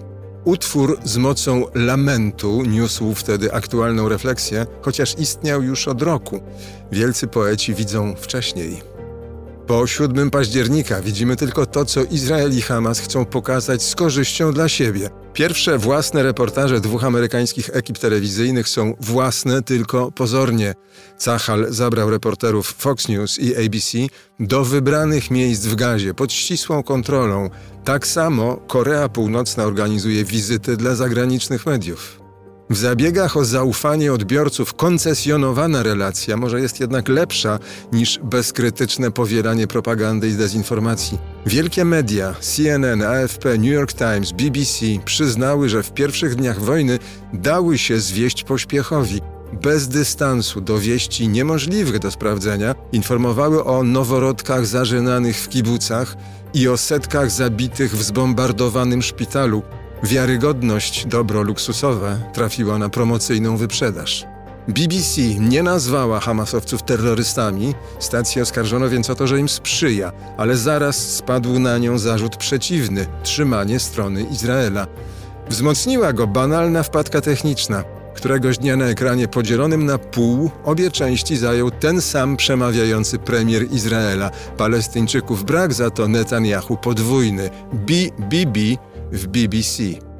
Dwa różne oblicza zaczyna pokazywać prezydent Ukrainy, chociaż może one są dopiero teraz dostrzegane. Bohaterski, niezłomny przywódca narodu i małostkowy, nieznoszący krytyki megaloman. Generał Załużny przyznaje, że kontrofensywa ugrzęzła. Załęski temu przeczy. Jego minister spraw zagranicznych apeluje do aliantów: ufajcie nam. Nam, czyli komu? Ukrainie czy obecnej ekipie u władzy? Ukraina musi wierzyć w mit własnej niezwyciężoności, jak Rosja w swój. Izrael zbyt łatwo uwierzył w fetysz technologicznej potęgi armii, który stworzył iluzję bezpieczeństwa. Do 11 września Amerykanie też byli pewni, że na własnej ziemi nic im nie grozi. Kryzys zaufania narasta, gdy kruszą się autorytety. Sprzężenie jest tu zwrotne. Nie sposób traktować poważnie ONZ, kiedy Forum Społecznemu Rady Praw Człowieka przewodniczy Iran. Czeska minister obrony domaga się wypisania swego kraju z grona Narodów Zjednoczonych z powodu rezolucji o humanitarnym rozejmie w strefie gazy, która całkowicie pomija zbrodnie Hamasu. ONZ zleca firmie informatycznej opracowanie modelu rozwiązania konfliktu bliskowschodniego z wykorzystaniem sztucznej inteligencji, bo dyplomaci nie potrafią. Papież Franciszek zaklina: Przerwijcie ogień, w imię Boże zatrzymajcie się. Jego apel może by poskutkował, gdyby to imię było wspólne. Armenia nie wierzy już w rosyjski parasol ochronny. Putin traci zaufanie do szefa agencji TASS, bo ta jakby zbyt ochoczo relacjonowała przebieg rebelii Prigorzyna. Przed oligarchami i prezesami rosyjskich koncernów niespodziewanie otwierają się okna na wysokich piętrach. Burmistrz gminy Florian w Kolumbii nie ufa samemu sobie. Przekonany, że wygrał wybory ze zbyt nikłą przewagą, rozpisuje je ponownie i wyraźnie przegrywa. Zakładnicy Hamasu zawierzają własne życie decyzjom Netanyahu, nie mają innego wyjścia. W Estonii eutanasta amator osiąga 70% skuteczność zabiegów. Dwóm osobom pomaga w drodze na tamten świat. Trzecią zatrzymuje na tym, bo psuje mu się chałupnicza aparatura. Jak komuś takiemu zawierzyć własną śmierć? I w ogóle komu ufać? Jak żyć, panie premierze? Zapytać można tylko, którego? Pewniejsza pozostaje mądrość poety. W wierszu Improwizacja Zagajewski radził tak. Trzeba wziąć na siebie cały ciężar świata i uczynić go lekkim, znośnym, zarzucić go sobie na ramiona, tak jak plecak, i ruszyć w drogę. No to próbujemy. Plecak nieraz uwiera, nie trzyma pionu, źle spakowany przesuwa się z lewa na prawo i odwrotnie, ale to w marszu nie przeszkadza. Co najwyżej mamy wtedy świat z boku.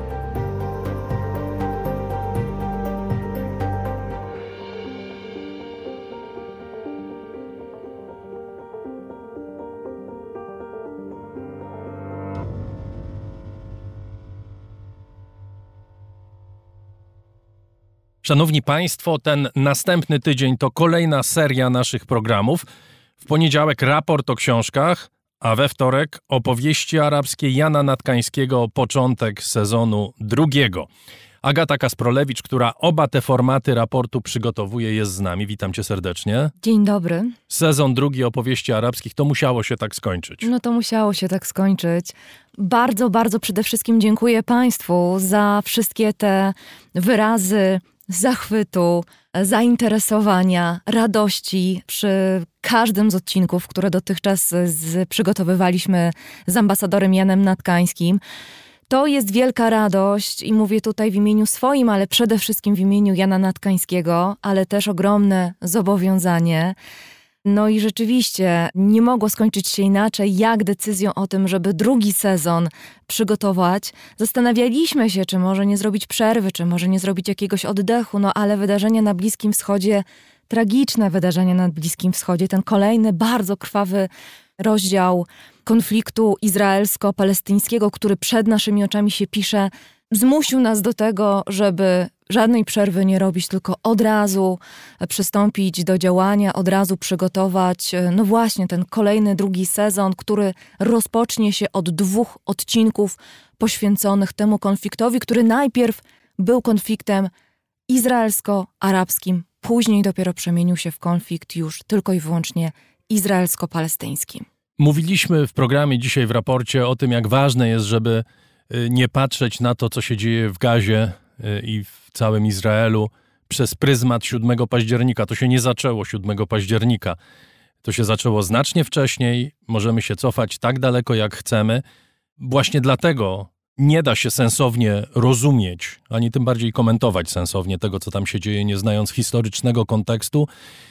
Jan Natkańskich w tych pierwszych dwóch odcinkach taki kontekst nam poda, prawda? Tak, tak. Zastanawialiśmy się, od którego momentu powinniśmy rozpocząć tę historię, bo rzeczywiście cofnąć można się aż tak daleko, jak sięga przymierze Abrahama e, z Panem Bogiem, ale postanowiliśmy jednak e, rozpocząć od połowy wieku XIX, kiedy e, rozpoczynają się silne ruchy syjonistyczne w Europie, kiedy to zasymilowani europejscy Żydzi zaczynają rozmyślać o tym, że potrzebna jest narodowi ziemia i jeszcze nie wiedzą, jaka ta ziemia będzie gdzie ona będzie.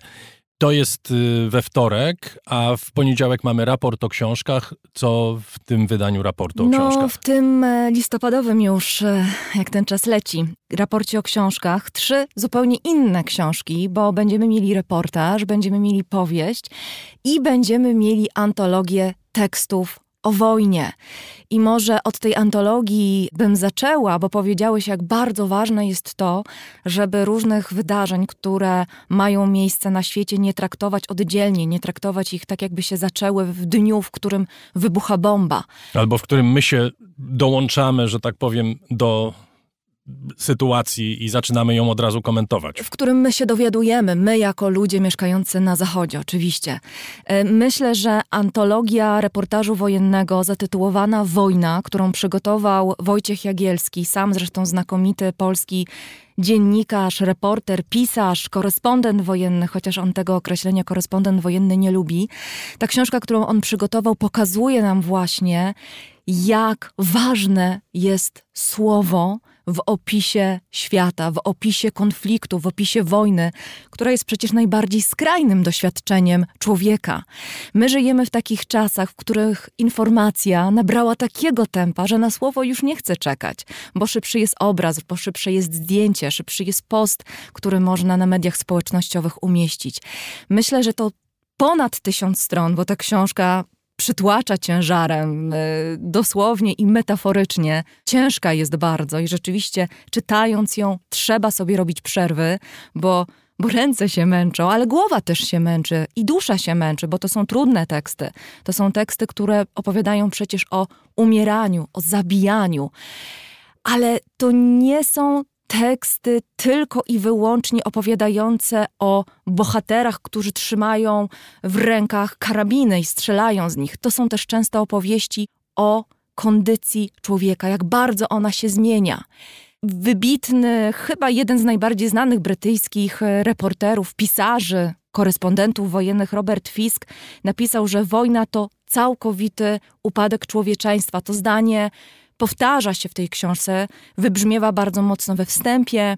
Potem jest cały długi rozdział poświęcony Robertowi Fiskowi, który większość, ogromną większość swojego życia zawodowego poświęcił właśnie opisywaniu konfliktów bliskowschodnich, zresztą mieszkał w Bejrucie.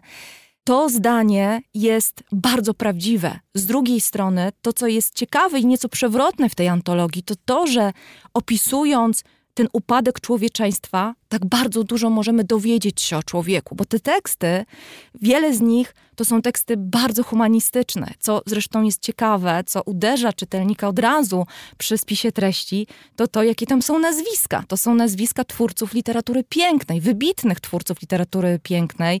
Arturo Perez Reverte, Jack London, Ernest Hemingway, George Orwell, John Steinbeck, Frederick Forsyth, Gabriel Garcia Marquez czy Mario Vargas Llosa to są te nazwiska tych twórców, którzy często zanim zostali wielkimi pisarzami, byli dziennikarzami. Zresztą bardzo ciekawy tekst właśnie Mario Vargasa Llosy, tego peruwiańskiego pisarza, którego być może Państwo znają z jego powieści, o konflikcie palestyńsko-izraelskim sprzed wielu lat. To w centrum raportu, natomiast oczywiście nie, to nie jest jedyny temat, To nie jedyne książki, o których będziesz mówić. To oczywiście nie jest jedyny temat, nie jedyna książka, która będzie omawiana. Powieść. e, Powieść e, pod tytułem Dwa razy czerwiec autorstwa argentyńskiego pisarza Martina Coana. To jest historia o jednym wieczorze w roku 1978 w czerwcu w Argentynie. Jeśli są Państwo kibicami piłki nożnej, to wiedzą Państwo, że w czerwcu 78 roku w Argentynie odbywały się wielkie, słynne mistrzostwa piłki nożnej, w którym zresztą Argentyna y, święciła triumfy. Ci z Państwa, którzy może niekoniecznie interesują się piłką, a bardziej historią, bardziej historią XX wieku, to wiedzą, że to był jeden z najstraszniejszych, najciemniejszych rozdziałów historii argentyńskiej. Od roku 76 do 83 w Argentynie rządziła junta wojskowa, zamordowała... No, niestety, nawet jeżeli się ktoś nie interesuje piłką nożną, a interesuje się wyłącznie historią, to wie, że Mistrzostwa Świata były częścią tej historii. I toczyły się te dwie historie, one się przeplatały, ale też toczyły się równolegle.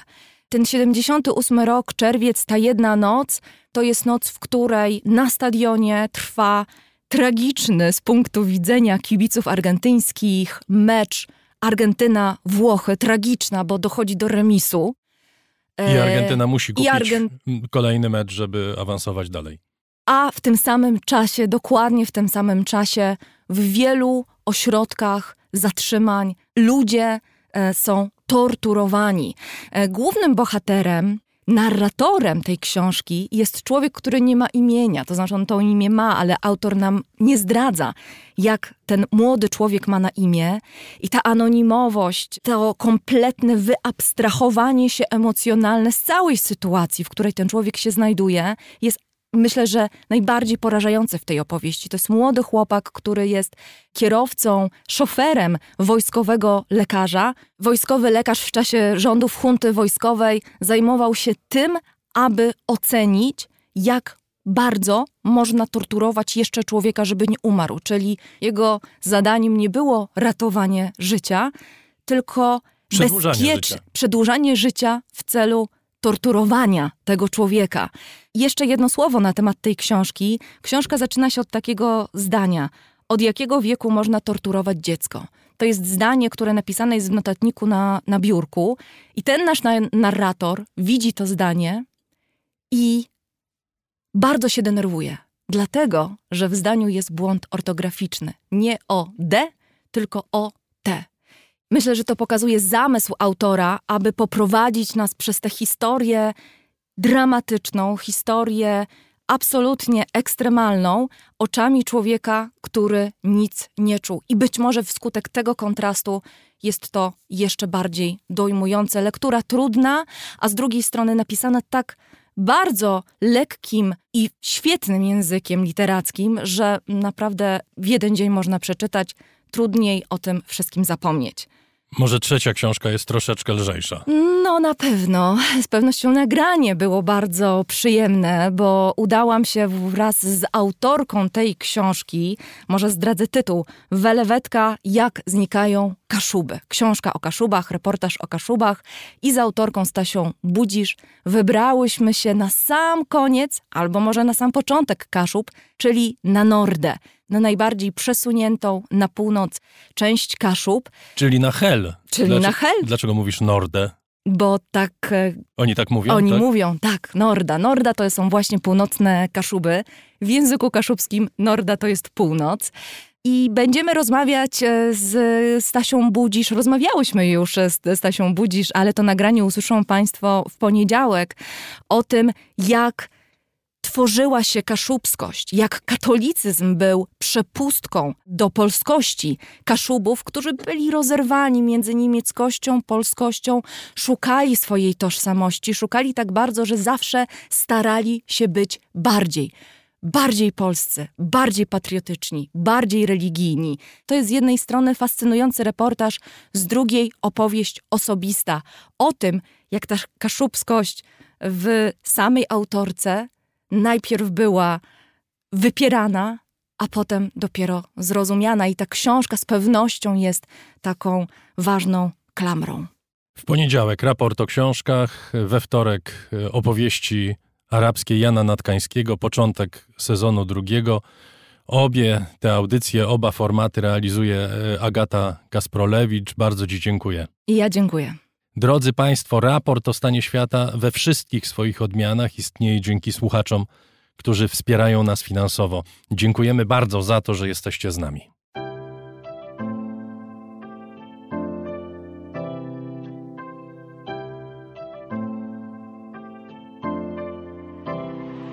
Raport o stanie świata od marca 2020 roku rozwija się dzięki Państwa zaangażowaniu i szczodrości. To dzięki Wam możemy opowiadać o świecie przy pomocy dźwięków. Dzięki Wam ten program jest przygotowywany w profesjonalny sposób z zachowaniem najwyższej jakości, bo na nią właśnie zasługują słuchacze raportu o stanie świata. Z serca dziękuję wszystkim Państwu za wpłaty. Wasza hojność jest dla mnie ogromnym zobowiązaniem. Zbiórka na patronite.pl ciągle trwa, zachęcam do udziału. Najhojniejsi patroni raportu o stanie świata firma Ampio Smart Home, Hotel Bania Termal w Białce Tatrzańskiej, oferujący pakiety pobytowe z termami w cenie. Centro Chem, wiodący dostawca surowców chemicznych dla Twojego biznesu. Firma doradcza Crido. Galmet, polskie pompy ciepła. Sklep internetowy goldsaver.pl, w którym sztabkę fizycznego złota kupisz po kawałku i bez wydawania jednorazowo dużych kwot. Radosław Jotko. KR Group. Firma outsourcingowa www.krgroup.pl Razem w przyszłość. Polsko-Japońska Akademia Technik Komputerowych Warszawa, Gdańsk, Bytom. Michał Małkiewicz. Northmaster, marka łodzi motorowych z Polski. www.northmaster.pl Firma Software Mill. Od zawsze zdalni programują dla całego świata. Dom wydawniczy Muza, bo świat nie jest nam obojętny. Pure Play. Transparentna agencja mediowa digital i doradca w budowaniu kompetencji in-house. Uber. Myślimy globalnie, działamy lokalnie a także Budros pompy ciepła, gruntowe pompy ciepła dla budynków przemysłowych i wielorodzinnych, kompleksowa obsługa. Liceum Błeńskiej Gdańsk-Kowale, przemyślana edukacja w dobrym miejscu. Piotr Bochnia, Michał Bojko, CIO Net and Digital Excellence. Łączymy ludzi i idee. Grupa brokerska CRB Ubezpieczenie należności dla Twojej firmy. Bezpłatne porównanie ofert www.grupacrb.pl Dom pod niebem. Polski pensjonat w Tatrach Słowackich. Flexi Project. Kompleksowy i intuicyjny system do zarządzania projektami i portfelami projektów. JMP. Z miłości do sportu, z najlepszych tkanin w sercu Podhala szyjemy dla Was porządną odzież. Palarnia kawy La Cafo z Augustowa. LSB Data. Dedykowane aplikacje internetowe dla biznesu. Masz pomysł? Zrealizujemy go. lsbdata.com Wydawnictwo Uniwersytetu Łódzkiego. Wydawca książek serii Krótkie Wprowadzenie. Wszystko, co trzeba wiedzieć. Aplikacja Moja Gazetka. Polska proekologiczna aplikacja zakupowa z gazetkami promocyjnymi i nie tylko. Moja gazetka. Kupuj mądrze. Firma ODO24. Optymalny kosztowo outsourcing ochrony danych osobowych ODO24.pl. Firma Prosper z Sosnowca, hurtownia elektroenergetyczna i właściciel marki Czystuś. Marcin Rzeszutko, Mountain Running Guides, plany treningowe dla biegaczy i sportów kondycyjnych, mrguides.pl Tixto.pl, niezależny serwis biletowy. Sprzedamy bilety na Twoje wydarzenia kulturalne i sportowe. Drukarnia cyfrowa totem.com.pl. Wspieramy wydawców i self-publisherów. Drukujemy najpiękniejsze książki. Fundacja Wasowskich, opiekująca się spuścizną Jerzego Wasowskiego i wydawca książek Grzegorza Wasowskiego. Szczegóły na wasowscy.com. Michał Wierzbowski Wayman oprogramowanie wspomagające firmy inżynieryjne w zarządzaniu projektami, stworzone przez polskich inżynierów dla sektora projektowego. www.wayman Software. Zen Market, pośrednik w zakupach ze sklepów i aukcji w Japonii. Zen Market JP. Dziękuję bardzo. To dzięki Państwu mamy raport o stanie świata.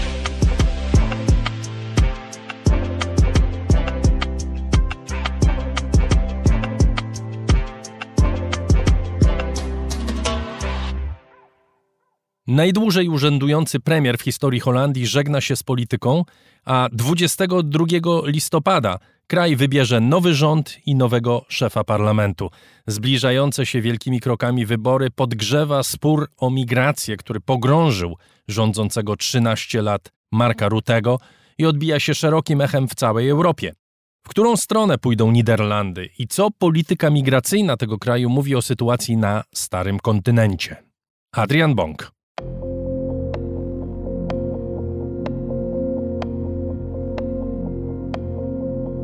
Choć do wyborów jeszcze chwila, najwięcej w Holandii mówi się na razie nie o tym, co może nadejść, a o tym, co odchodzi, albo kto odchodzi.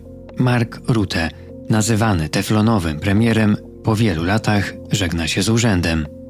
Ale najwyraźniej nie żegna się z polityką, bo w ostatnich dniach coraz częściej mówi się, że może zostać nowym szefem NATO.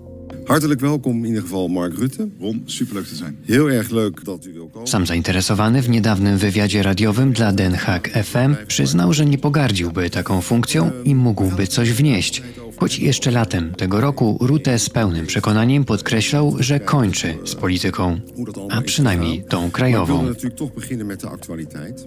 Po tym, jak doprowadził do upadku własnego rządu, gdy jego partnerzy koalicyjni nie byli w stanie się porozumieć w sprawie przyjmowania uchodźców i ich rodzin. O co dokładnie chodziło, wyjaśnia profesor Stefan Kiedroń, niderlandysta z Katedry Filologii Niderlandzkiej Uniwersytetu Wrocławskiego. Mark Rutte chciał ograniczenia łączenia rodzin.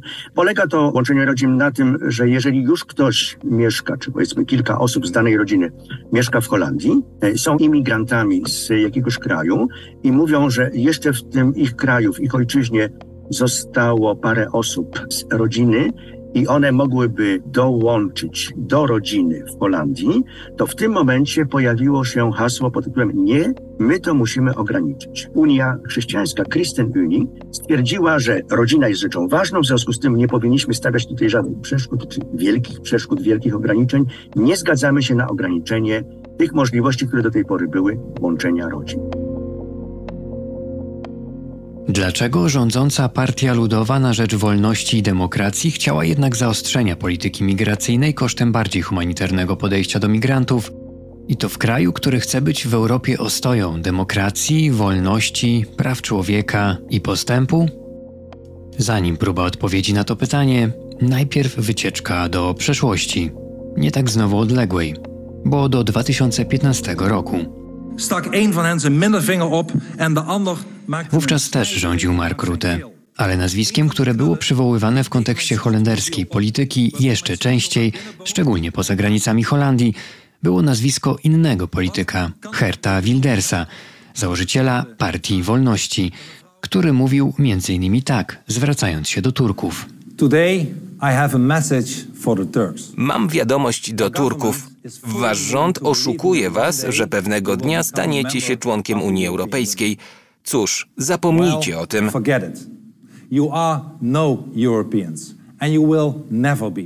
nie jesteście Europejczykami i nigdy nimi nie będziecie.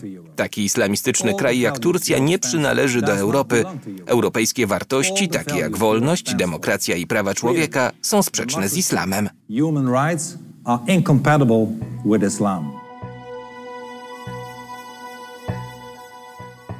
Trzy lata wcześniej Wilders na specjalnie stworzonej platformie internetowej zamieścił zakładkę przeznaczoną do składania donosów na Polaków i innych Europejczyków z nowych krajów Unii Europejskiej, głównie ze wschodu, w celu poprawienia notowań swojej partii, ale też ze względu na własne poglądy. Polskim imigrantom zarzucał kradzieże, wandalizm i pijaństwo. Wówczas Wilders traktowany był jako prawicowy ekstremista, a nawet rasista – szczególnie poza granicami swojego kraju.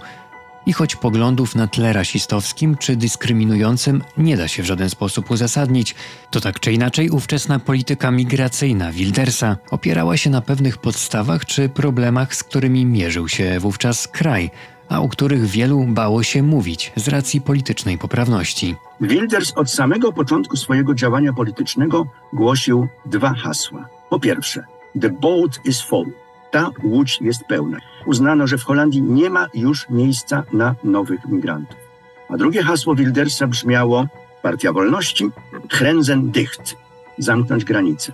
Mówiąc inaczej, nikogo już nie wpuszczać. On wtedy był traktowany jako no, bardzo radykalny. Co więcej, wszędzie tam, gdzie się pojawiał, były wielkie protesty i w którymś momencie nawet otrzymał ochronę. Przy tym w tej chwili, to jest już po bardzo wielu latach, ponad dziesięciu, ta kwestia, mówiąc bardzo spokojnym tonem, jest już szerzej dostrzegana.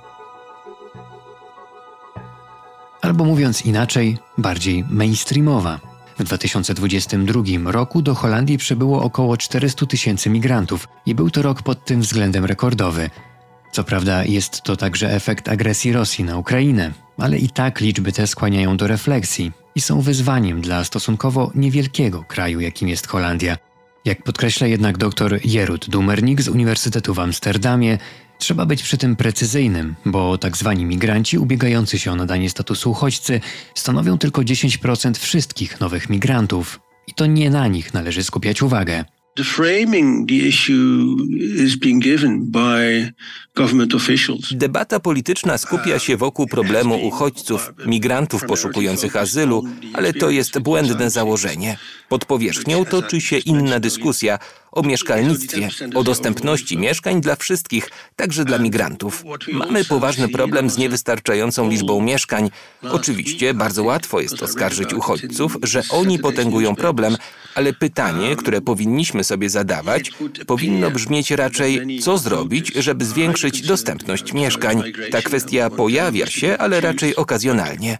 W Holandii jest wiele miejsc, w których nie można budować ze względów środowiskowych, między innymi dlatego trudno o rozwiązanie tego problemu.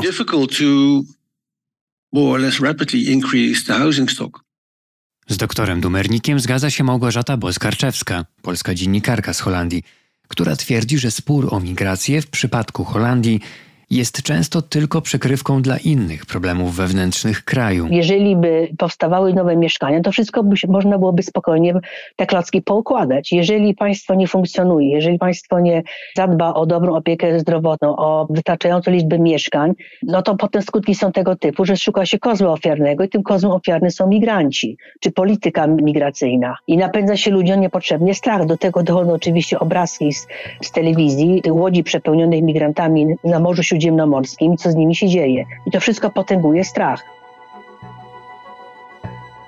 Tak czy inaczej, profesor Kiedroń zauważa, że mimo iż Holandia nie mierzy się z zalewem migrantów, to dyskusja polityczna rozgorzała w wyniku fali migracji, głównie z Afryki Północnej i Azji, której Holendrzy nie są w stanie odpowiednio i zgodnie z prawem kontrolować. Stąd w ostatnich latach mieliśmy do czynienia z przepełnionymi ośrodkami migracyjnymi, poprzednim roku w jednym z takich ośrodków dla uchodźców w miejscowości Terapel zmarło dziecko. To są okoliczności, które wcześniej w Holandii nie występowały, w przeciwieństwie do poprzednich większych grup przesiedleńców, którzy przeszli proces asymilacji, dodaje profesor Kiedroń. Jeszcze 50 lat wstecz, kiedy po raz pierwszy byłem w Holandii, już wtedy byli tam migranci, Gastarbeiders. My ich nazywamy w Polsce gastarbeiterami. To byli Turcy, ale o tym się mówi obecnie mniej. To byli też na przykład Włosi, to byli też Hiszpanie.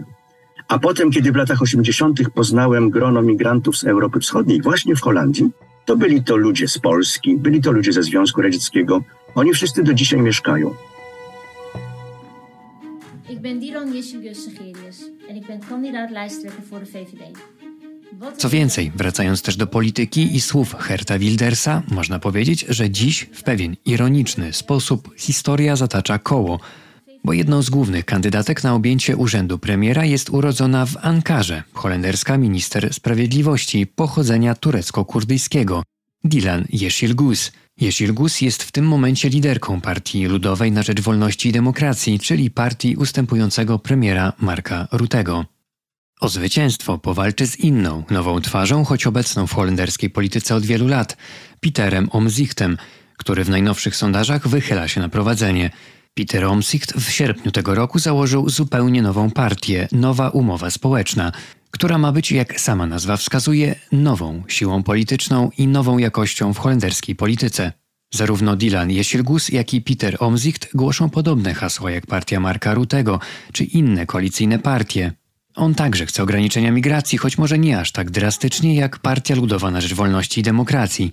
Dr Jerut Dumernik twierdzi, że nie migracja sama w sobie jest problemem w Holandii, tylko to, jak poszczególne państwa, takie jak Holandia, są na nią przygotowane czy nieprzygotowane, także pod względem prawnym. It, I mean, it's, it's, it's very one-sided to pose this as a problem.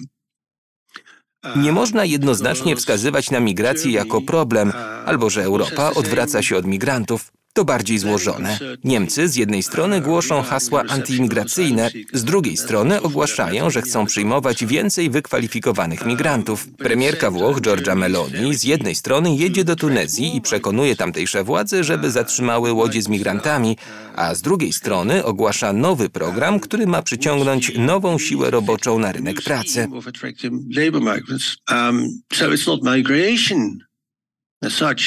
That is considered to be an issue. Uh, Wyzwaniem jest polityka wobec tych, którzy ubiegają się o azyl i zapewnienie im warunków do życia, bo większość z nich dostaje status uchodźcy i także znajdzie się po jakimś czasie na rynku pracy.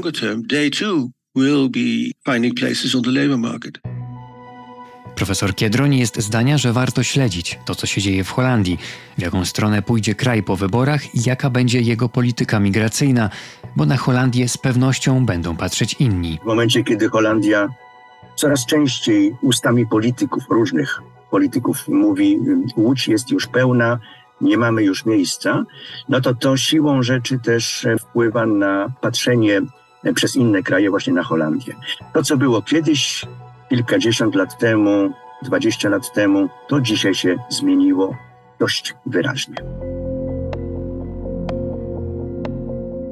W ostatnim czasie w Holandii innym gorącym tematem stał się konflikt izraelsko-palestyński i działania odwetowe Izraela w strefie gazy. Ustępujący premier Mark Rutte mówi, że Holandia nie wspiera ślepo Izraela i że sytuacja nie jest czarno-biała. Lewica holenderska jest podzielona, jeśli chodzi o stanowisko, co nie ułatwia walki w wyborach byłemu przewodniczącemu Komisji Europejskiej Fransowi Timmermansowi. Antypalestyńskiej kampanii tonu nadaje z kolei wspomniany Hert Wilders, który zorganizował niedawno uroczystość upamiętniającą ofiary niedawnych ataków terrorystycznych Hamasu w Izraelu z całkowitym pominięciem Palestyńczyków. Uroczystość została zbojkotowana przez związaną ze środowiskiem tureckich imigrantów partię DENK. Jednocześnie liczba antysemickich incydentów w Holandii wzrosła po ataku Hamasu na Izrael o 818%. Wynika z badania amsterdamskiej organizacji pozarządowej Centrum Informacji i Dokumentacji Izraela. Dla raportu o stanie świata Adrian Bong. Premier Australii Anthony Albanese powiedział po rozmowach z prezydentem Chin Xi Jinpingiem, że między obu krajami nastąpiła znacząca poprawa relacji. Premier Albanezji odbył czterodniową wizytę w Pekinie, wizytę skoncentrowaną na sprawach gospodarczych, ale ważną też od strony politycznej, bo w ostatnich latach między Chinami a Australią dochodziło regularnie do ostrych sporów. Jest z nami Michał Bogusz z Ośrodka Studiów Wschodnich, autor bloga Za Wielkim Murem. Witam pana, dzień dobry. Dzień dobry. O tych dwóch krajach mówi się czasem frenemies, co jest połączeniem słów friend and enemy, wróg i przyjaciel. Czy to jest słuszna etykieta? Myślę, że w dużym stopniu tak. E, tak naprawdę powiedzenie, że mieliśmy do czynienia z napięciami, to mało powiedziane.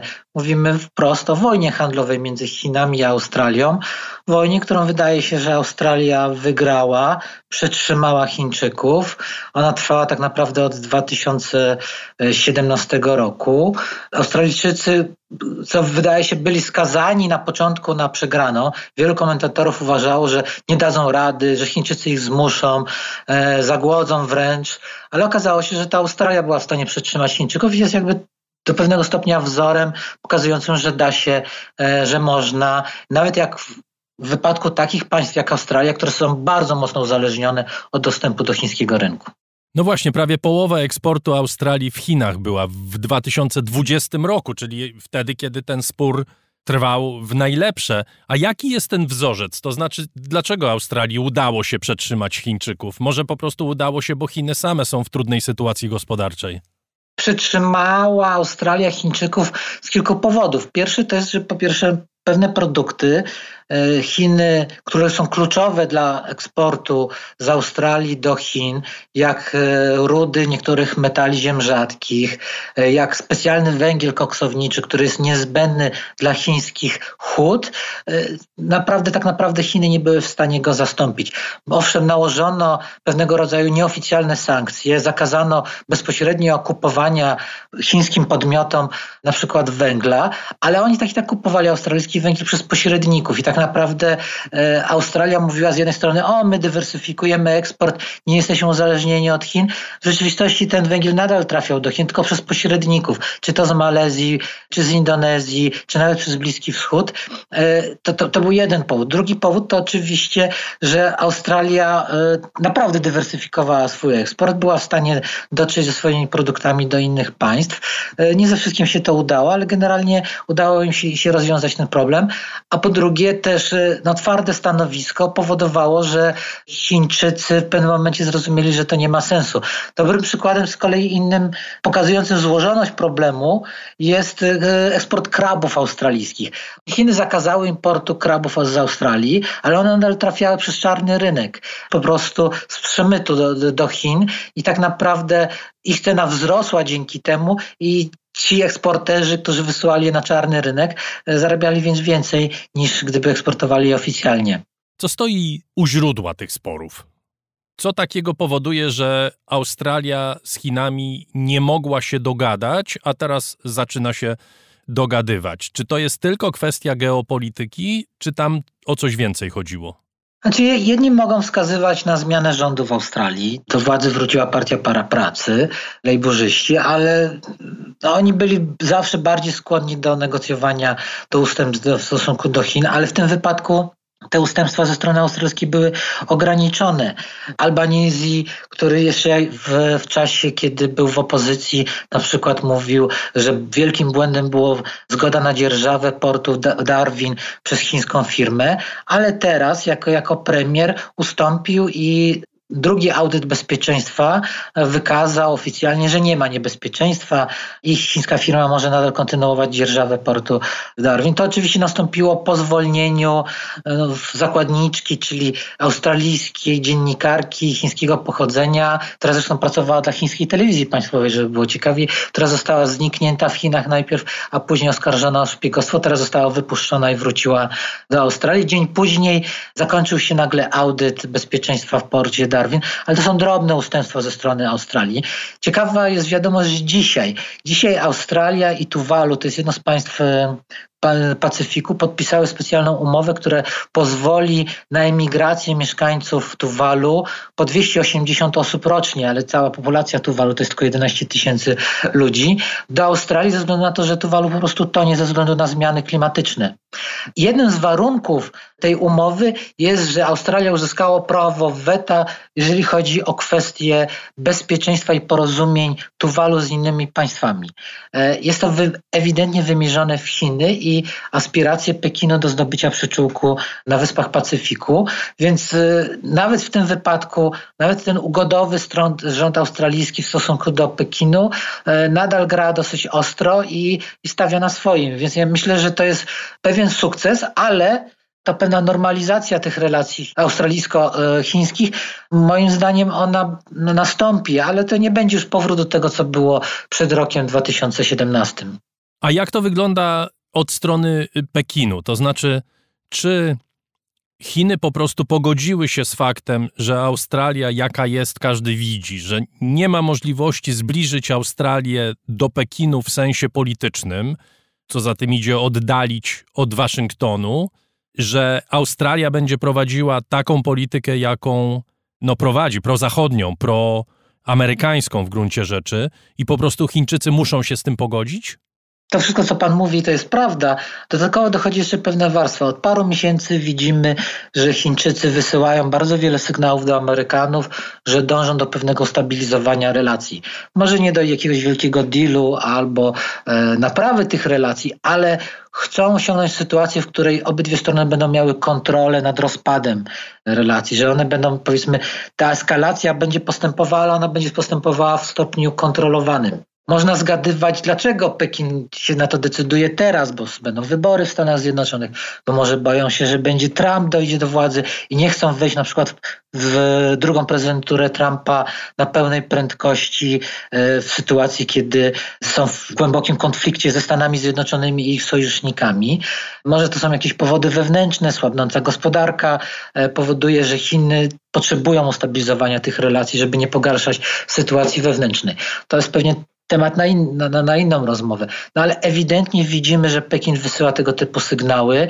Przed chwilą dosłownie Ministerstwo Spraw Zagranicznych w Pekinie podało informację, potwierdziło, że Xi Jinping pojedzie na szczyt APEC w przyszłym tygodniu i gdzie spotka się z Bidenem, więc wydaje się, że normalizacja stosunków z Australią jest pewnym elementem uspokajania relacji z Zachodem. Pojawiają się też głosy o możliwym wznowieniu kontaktów na szczeblu wojskowym również. Czy to jest możliwe? Są wysyłane sygnały. W poniedziałek odbyła się pierwsze rozmowy na niskim szczeblu chińsko-amerykańskie na temat dołączenia Chin do systemu kontroli zbrojeń, w tym zbrojeń jądrowych. Chiny nie są uczestnikiem żadnego programu czy systemu międzynarodowego kontroli zbrojeń, także tych nuklearnych.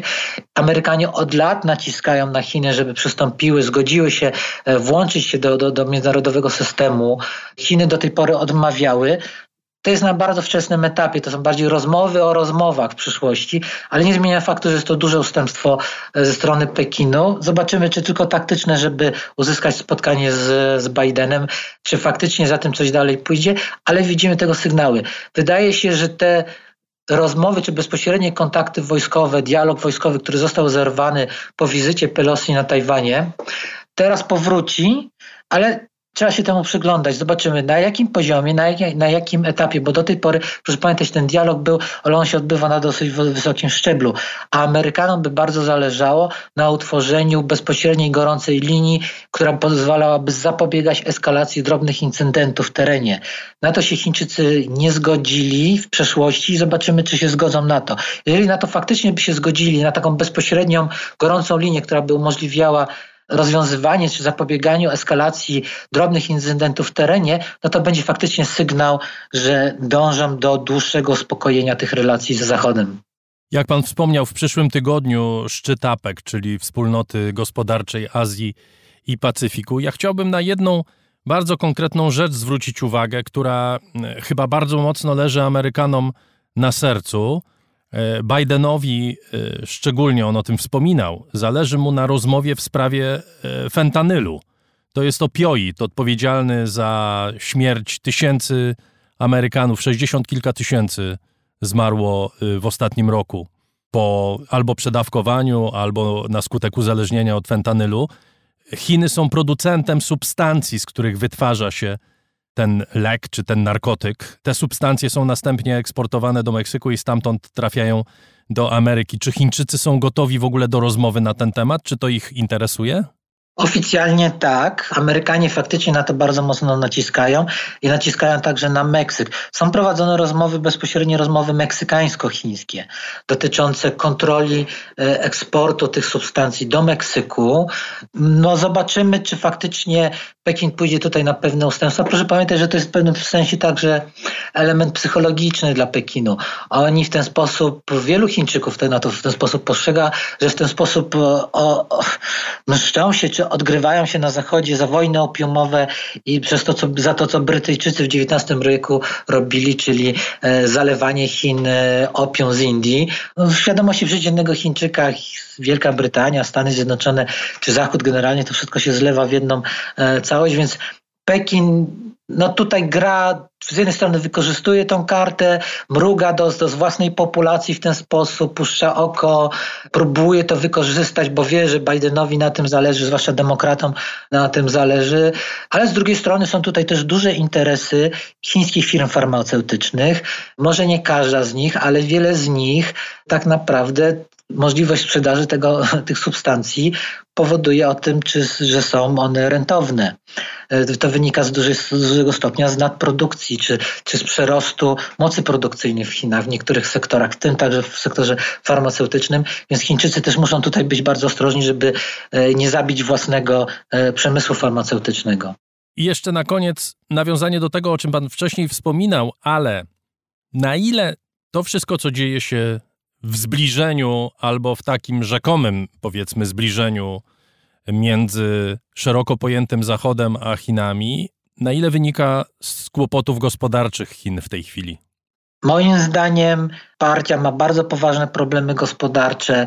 Statystyki, które mamy, nie odzwierciedlają nastrojów wewnętrznych, bo e, one nie przekładają się bezpośrednio na, na na to, na to Chińczykom przez lata zależało i na to, dzięki którym partia miała spokój wewnętrzny, czyli stały wzrost, poprawa e, bytu Chińczyków. Ostatnio, ostatnie wyniki gospodarcze są ciut lepsze, czasami są ciut gorsze, ale generalnie się trochę poprawiły, ale to się w żaden właśnie sposób niestety nie, nie przekłada na poprawę bytu Chińczyków i to generuje poważne napięcia wewnętrzne i wydaje się, że partia nie ma pomysłu, co z tym zrobić, i w efekcie chce uniknąć sytuacji, żeby presja zewnętrzna dokładała się do problemów wewnętrznych. Tak, tak myślę, chociaż to jest oczywiście, można znaleźć kilka innych interpretacji tych wydarzeń, ale myślę, że to jest taki bazowy scenariusz, na którym możemy w tej chwili poprzestać, czyli jakby skupić się na nim. Dziękuję bardzo. Michał Bogusz ze Środka Studiów Wschodnich, autor bloga Za Wielkim Murem, był gościem raportu o stanie świata. Dziękuję bardzo. Teraz czas na spotkanie z naszym specjalistą od spraw dziwnych.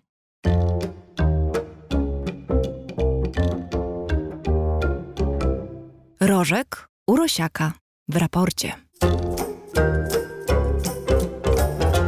Doktor Tomasz Rożek jest z nami po dłuższej przerwie. Witam cię tym bardziej serdecznie. Dzień dobry, dziękuję. Dziś o drożdżach porozmawiamy. Uprzedzałem, że będzie o sprawach dziwnych. Konsorcjum naukowe z kilku krajów e, stworzyło drożdże, których materiał genetyczny jest w połowie wyprodukowany syntetycznie. Te wpółsyntetyczne komórki rozwijają się przy tym i rozmnażają tak jak zwykłe drożdże. I teraz, Tomku, co ja powiedziałem i dlaczego to jest ważne? W ogóle, co nas obchodzą drożdże? są bardzo ważne na wielu różnych poziomach. No I to zaskakująco. Się. Jak i zaskakująco ważne. Po, o tym porozmawiali, to domyśliłem się, że są ważne. Tylko powiedz, dlaczego drożdże są ważne?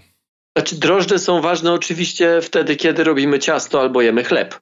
Ale drożdże są ważne także dla tych, którzy potrzebują insuliny, którzy są cukrzykami, bo to um, chociaż w naturze insulinę produkuje trzustka, um, a z kolei insulina jest niezbędna do regulowania poziomu cukru we krwi, to u osób, które właśnie cierpią na cukrzycę, ten mechanizm nie działa albo działa źle. W efekcie trzeba podawać insulinę. W efekcie trzeba ją mieć. I jej, tej takiej właśnie przyjmowanej, już nie produkuje trzustka, tylko produkują zmodyfikowane genetycznie drożdże. Drożdże, które zostały wzbogacone, czy których DNA zostało wzbogacone o ten fragment DNA, który jest odpowiedzialny za produkcję insuliny u człowieka.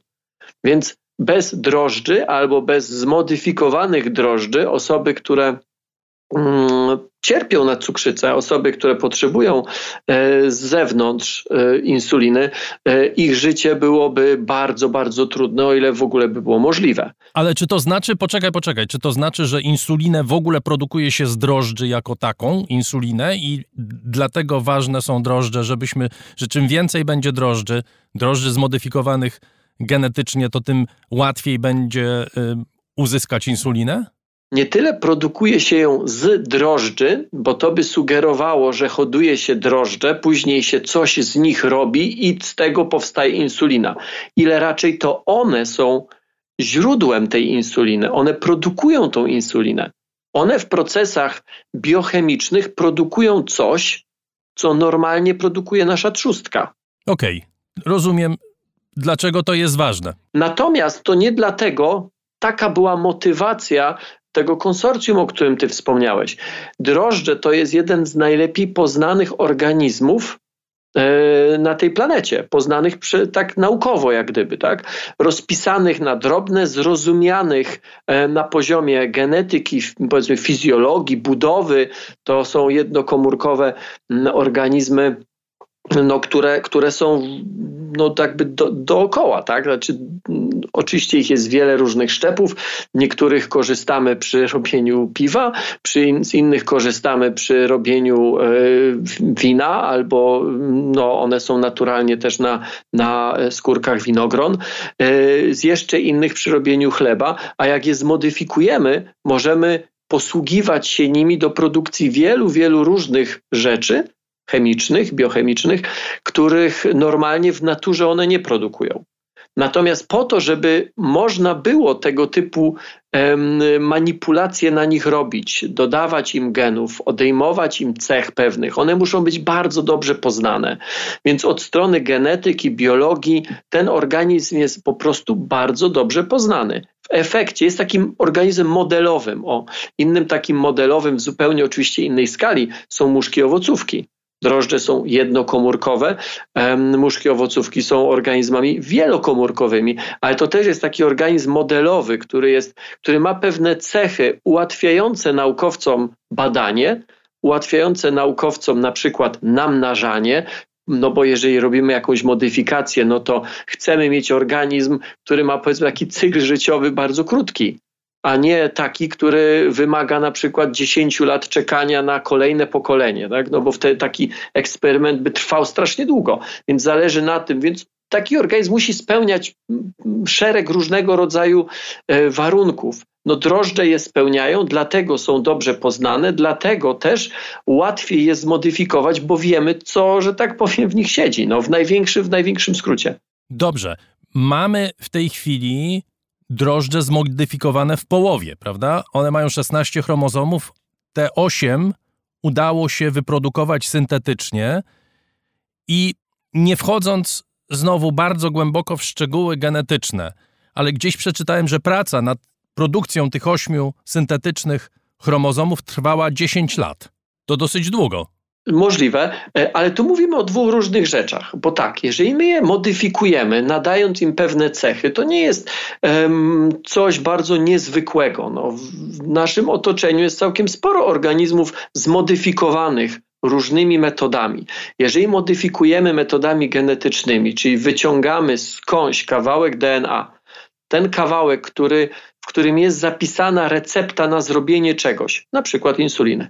I jesteśmy w stanie ten kawałek DNA zupełnie innego organizmu wszczepić do środka DNA, do środka jądra komórkowego drożdży.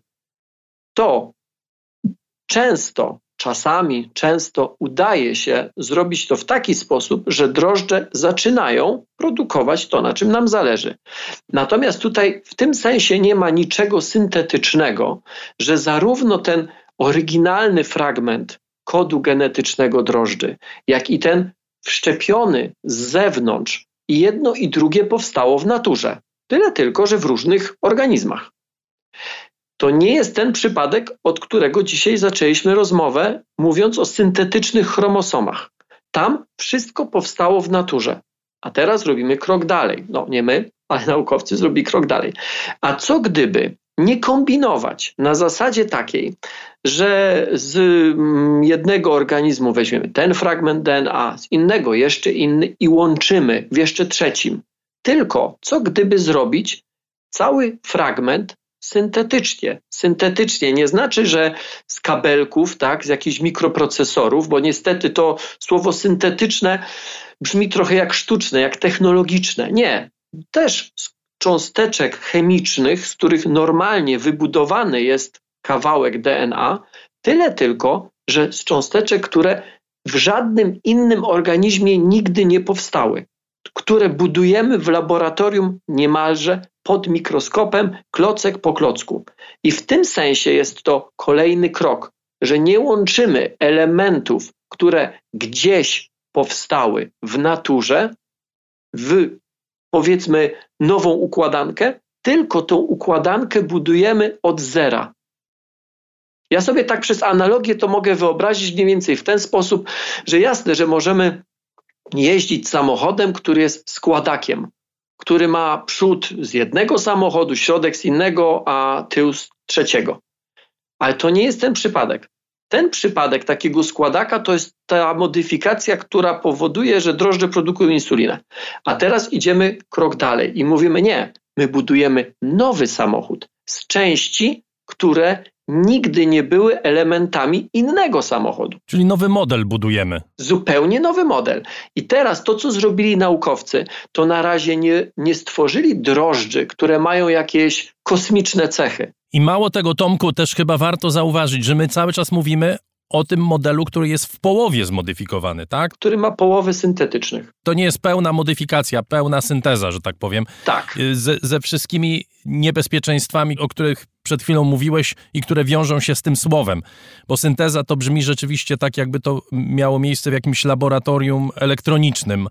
Mówimy o chemikaliach, które i tak występują, tylko że w inny sposób w zupełnie innej, jak gdyby w zupełnie innych konfiguracjach. W publikacji naukowej, czy w zasadzie w omówieniu to publikacji naukowej padło takie stwierdzenie, że to jest pierwszy organizm taki jądrowy, bo, bo modyfikacje tego typu organizmów, czy powiedzmy tworzenie e, syntetycznych elementów, organizmów takich, które nie mają jądra komórkowego, to wcześniej już jak gdyby mm, mieliśmy z tym do czynienia. No. E, potrafimy też, znowu mówię my, tak się przyklejam do bardzo mądrych ludzi, e, potrafią naukowcy też tworzyć tego typu modyfikacje czy syntetyczne elementy wirusów. No ale wirusy w ogóle nie są organizmami żywymi, tak w gruncie rzeczy, tylko raczej są kapsułkami z informacją. E, więc to jest jeszcze troszeczkę inna bajka. Natomiast nigdy nie stworzono w takim, w tak dużym procencie syntetycznego wkładu, tego genetycznego do organizmu takiego jądrowego. A to jest o tyle ważne, że e, organizmami jądrowymi jesteśmy także my. Jasne, drożdże są jednokomórkowe, my jesteśmy wielo, wielo, wielokomórkowi, ale ten system jest taki sam. Dobrze, to ja ci zadam pytanie pomocnicze, Tomku. Niedawno mówiliśmy y, w raporcie o syntetycznych embrionach stworzonych z komórek macierzystych. Czy to, o czym dzisiaj rozmawiamy, to jest część podobnego procesu naukowego? Powiedziałbym, że to, że to, o czym dzisiaj rozmawiamy, to jest o rząd wielkości głębiej, ponieważ tam, w tych syntetycznych embrionach, których, w których tak naprawdę ani słowo syntetyczny jakoś nie jest specjalnie szczęśliwe, bo znowu tam nie było elementów sztucznych, tylko biologiczne, ani słowo embrion nie jest tutaj specjalnie szczęśliwe. Zresztą ja pamiętam tą rozmowę e, z Wojciechem Mikołuszko, e, który, który za każdym razem, jak padało słowo embrion, to tłumaczył, że to nie do końca albo że to nie jest embrion. E, naukowcy, którzy, którzy się tym zajmują, też zwracali na to uwagę, że słowo embrion tutaj nie jest najszczęśliwsze, bo embrion to jest organizm, który powstał w konkretny sposób. A to, co tam zrobiono, to był zupełnie inny sposób. Ale nie wchodząc w ten temat, bo tutaj Wojtek Mikołuszko mm, wyczerpał go moim zdaniem i wyjaśnił go bardzo merytorycznie. Trochę jednak może wejdźmy, bo to jest y, trochę to, o czym rozmawialiśmy przed programem. Jeżeli coś zachowuje się jak koń i wygląda jak koń, to z dużą dozą prawdopodobieństwa można powiedzieć, że jest koniem jeżeli coś zachowuje się jak embrion, albo jeżeli coś zachowuje się jak drożdże, to bez względu na to i wygląda jak drożdże, i ma wszystkie cechy drożdży, to może po prostu jest drożdżami. Może tak jest, może tak jest. E, może tutaj nasze definicje wymagają trochę e, zmiany. Natomiast zgodnie z definicją, no, embrion powstaje w konkretny sposób z połączenia komórki jajowej, z połączenia e, plemnika, z wymieszania powiedzmy ich materiałów genetycznych. E, tutaj nic takiego nie miało miejsca. Więc już na tym poziomie takim czysto definicyjnym to nie jest taki jakby to z encyklopedii wyciągnąć, embrion. Natomiast z całą pewnością jest to organizm żywy, jest to rodzaj powiedzmy organizacji, bo tam chodziło o to, że, że, że organizacja tych komórek macierzystych w jednej próbie na wiele różnych. No właśnie, te komórki zaczęły się organizować, zaczęły powstawać takie struktury, które w takim biologicznym, nazwijmy to w wielkim cudzysłowie, e, normalnym embrionie pojawiają się i które są początkiem później organów, organów zarodka organów e, no, człowieka nowego. E, tutaj trudno powiedzieć, czy do czegoś takiego by doszło, do specjalizacji, do powstawania organów z prostego powodu. Znaczy, zgodnie z prawem, ten twór, tak go nazwijmy, trzeba było, y, trzeba go było, no właśnie, zatrzymać rozwój, czy ja mogę powiedzieć uśmiercić do 14 dnia, więc dalej jak gdyby nie obserwowaliśmy, co się dalej z nim by działo. Z drożdżami nie mamy tego problemu, przynajmniej prawnego. Z drożdżami nie mamy tego problemu, tylko odpowiadając na pytanie, bo ja nie odpowiedziałem na twoje pytanie bardzo niegrzecznie. Ty mnie zapytałeś, czy to jest ta sama bajka. Nie, to nie jest ta sama bajka, bo tutaj tworzymy Tutaj wchodzimy jeszcze głębiej. W przypadku tego, nazwijmy to syntetycznego embrionu, nie embrionu, mówiliśmy o odpowiednim poukładaniu całych komórek. A w przypadku drożdży wchodzimy głębiej, ponieważ układamy elementy składowe kodu genetycznego konkretnej komórki. Czyli wchodzimy nie tylko w komórkę do wnętrza, wchodzimy jeszcze głębiej, wchodzimy do jądra komórkowego i jeszcze głębiej wchodzimy do materiału genetycznego, który jest w jądrze komórkowym. Dobrze. Drożdże, embrion, a co potem? No i to jest ciekawe, znaczy w publikacji naukowej naukowcy piszą, że ich celem jest umiejętność, nauczenie się, nabycie umiejętności projektowania czy konstruowania genomu całego organizmu. Czyli powstanie organizmu, który nie jest zmodyfikowany w tym sensie, że mamy organizm, który powstał, że tak powiem, w sposób naturalny, po czym zaczynamy w nim dokonywać pewnych zmian. Czy to dotyczy jabłka, czy to dotyczy drożdży, czy to dotyczy e, człowieka, to to jest inna trochę dyskusja. Natomiast pewne cechy podkręcamy, pewne cechy likwidujemy, pewne cechy dodajemy, tak? Sam ten pomysł ma ogromny oczywiście także potencjał terapeutyczny, bo przecież są rzesze ludzi, którzy cierpią na różne choroby, dlatego że mają w genach zapisane pewne rzeczy, więc umiejętność um, zmiany tego zapisu Y, byłaby dla nich błogosławieństwem.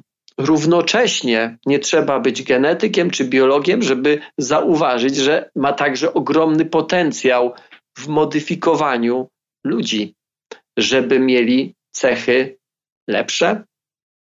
Jak powiem nad ludzi, to ma to oczywiście od razu się to łączy z, z ogromnymi tragediami XX wieku. Natomiast yy, to jest modyfikacja znowu na zasadzie układania klocków, które już są. A naukowcy mówią, ale my chcemy te klocki stworzyć sami. Więc o tyle to jest jak gdyby krok dalej. Czy my mówimy o tworzeniu życia poza procesami naturalnymi? Dobre pytanie. Mówimy o korzystaniu z procesów naturalnych, do których wkładamy elementy nienaturalne. Ale mówiąc nienaturalne, jeszcze raz chcę to podkreślić, nie mówię o elementach y, niebiologicznych, nie mówię o technologicznych, tak, o krzemie, o procesorach, o jakichś nanostrukturach, y, które w naturze nie występują.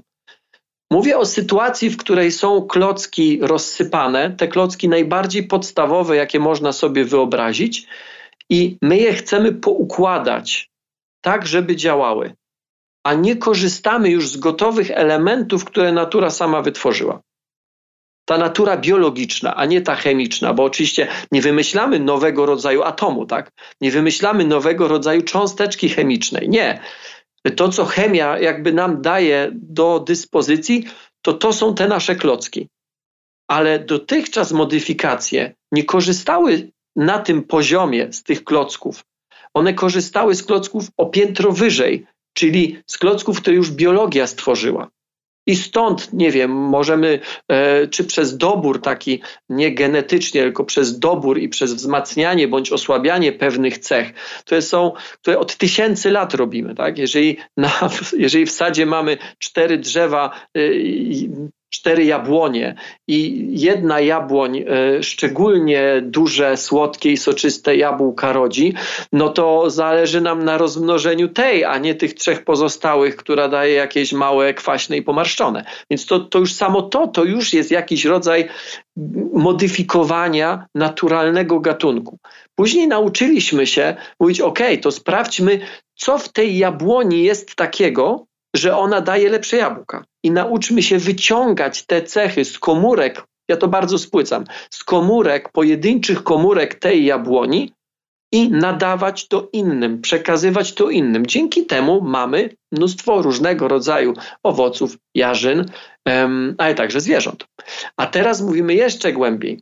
Nie szukajmy cech, które odpowiadają za coś, na czym nam zależy po to, żeby następnie wyciągać to DNA, w którym te cechy są zapisane i przekazywać dalej, tylko zastanówmy się, czy my nie jesteśmy w stanie sami stworzyć takiego syntetycznego DNA. I to jest ta rozmowa z dzisiejszego dnia. Dobrze, Tomku, tu się zatrzymamy. Oczywiście zatrzymujemy się na granicy kolejnej bardzo ciekawej rozmowy, to znaczy, co z tego wynika dla nas, jako dla ludzi. Y, jakie z tym się wiążą zagrożenia, jakie z tym się wiążą szanse i tak dalej. I o tym będziemy rozmawiać, mam nadzieję, y, jeszcze wielokrotnie, bo to jest właściwie temat, jeden z głównych tematów naszej cywilizacji obecnej. Trochę tak, ale to jest jedno z tych pytań, na które nie znajdziemy odpowiedzi, póki nie spróbujemy. I oczywiście można powiedzieć hola hola, jak nie znamy odpowiedzi, to lepiej nie próbować. Tylko stawiam tezę, że gdybyśmy tak cywilizacyjnie zawsze postępowali, to siedzielibyśmy w jaskiniach. Zwykle coś robimy, o ile nie zawsze coś robimy, nie mając bladego pojęcia, co z tego wyniknie, a później dopiero przychodzi refleksja. Czasami gorzka, czasami mniej gorzka. Dobrze, jak mamy w sobie umiejętność refleksji i czas na to, żeby się zastanowić, czy my chcemy iść tą drogą, czy nie. Dziękuję bardzo. Doktor Tomasz Rożek, gospodarz kanału Nauka to Lubię, był gościem raportu o stanie świata. Tomek wróci do nas. Dziękuję Ci za dziś. Dzięki.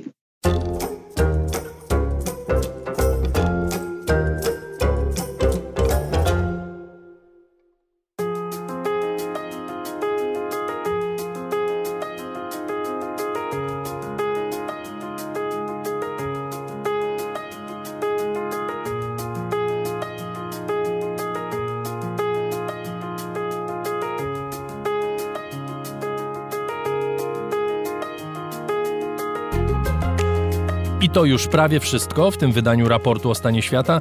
Przypominam, że nadchodzący tydzień obfituje w nasze programy jeszcze bardziej niż zwykle. W poniedziałek raport o książkach, we wtorek opowieści arabskie Jana Natkańskiego, w środę raport na dziś, w czwartek i piątek czas na nadrobienie zaległości, a w sobotę znów główne wydanie raportu o stanie świata. I przypominam, że to wszystko możliwe jest dzięki Państwu. Bardzo dziękuję za wsparcie raportu i zaufanie, jakim nas obdarzacie. Adrian Bąk, Chris Wawrzak, Agata Kasprolewicz, Dariusz Rosiak mówią do usłyszenia.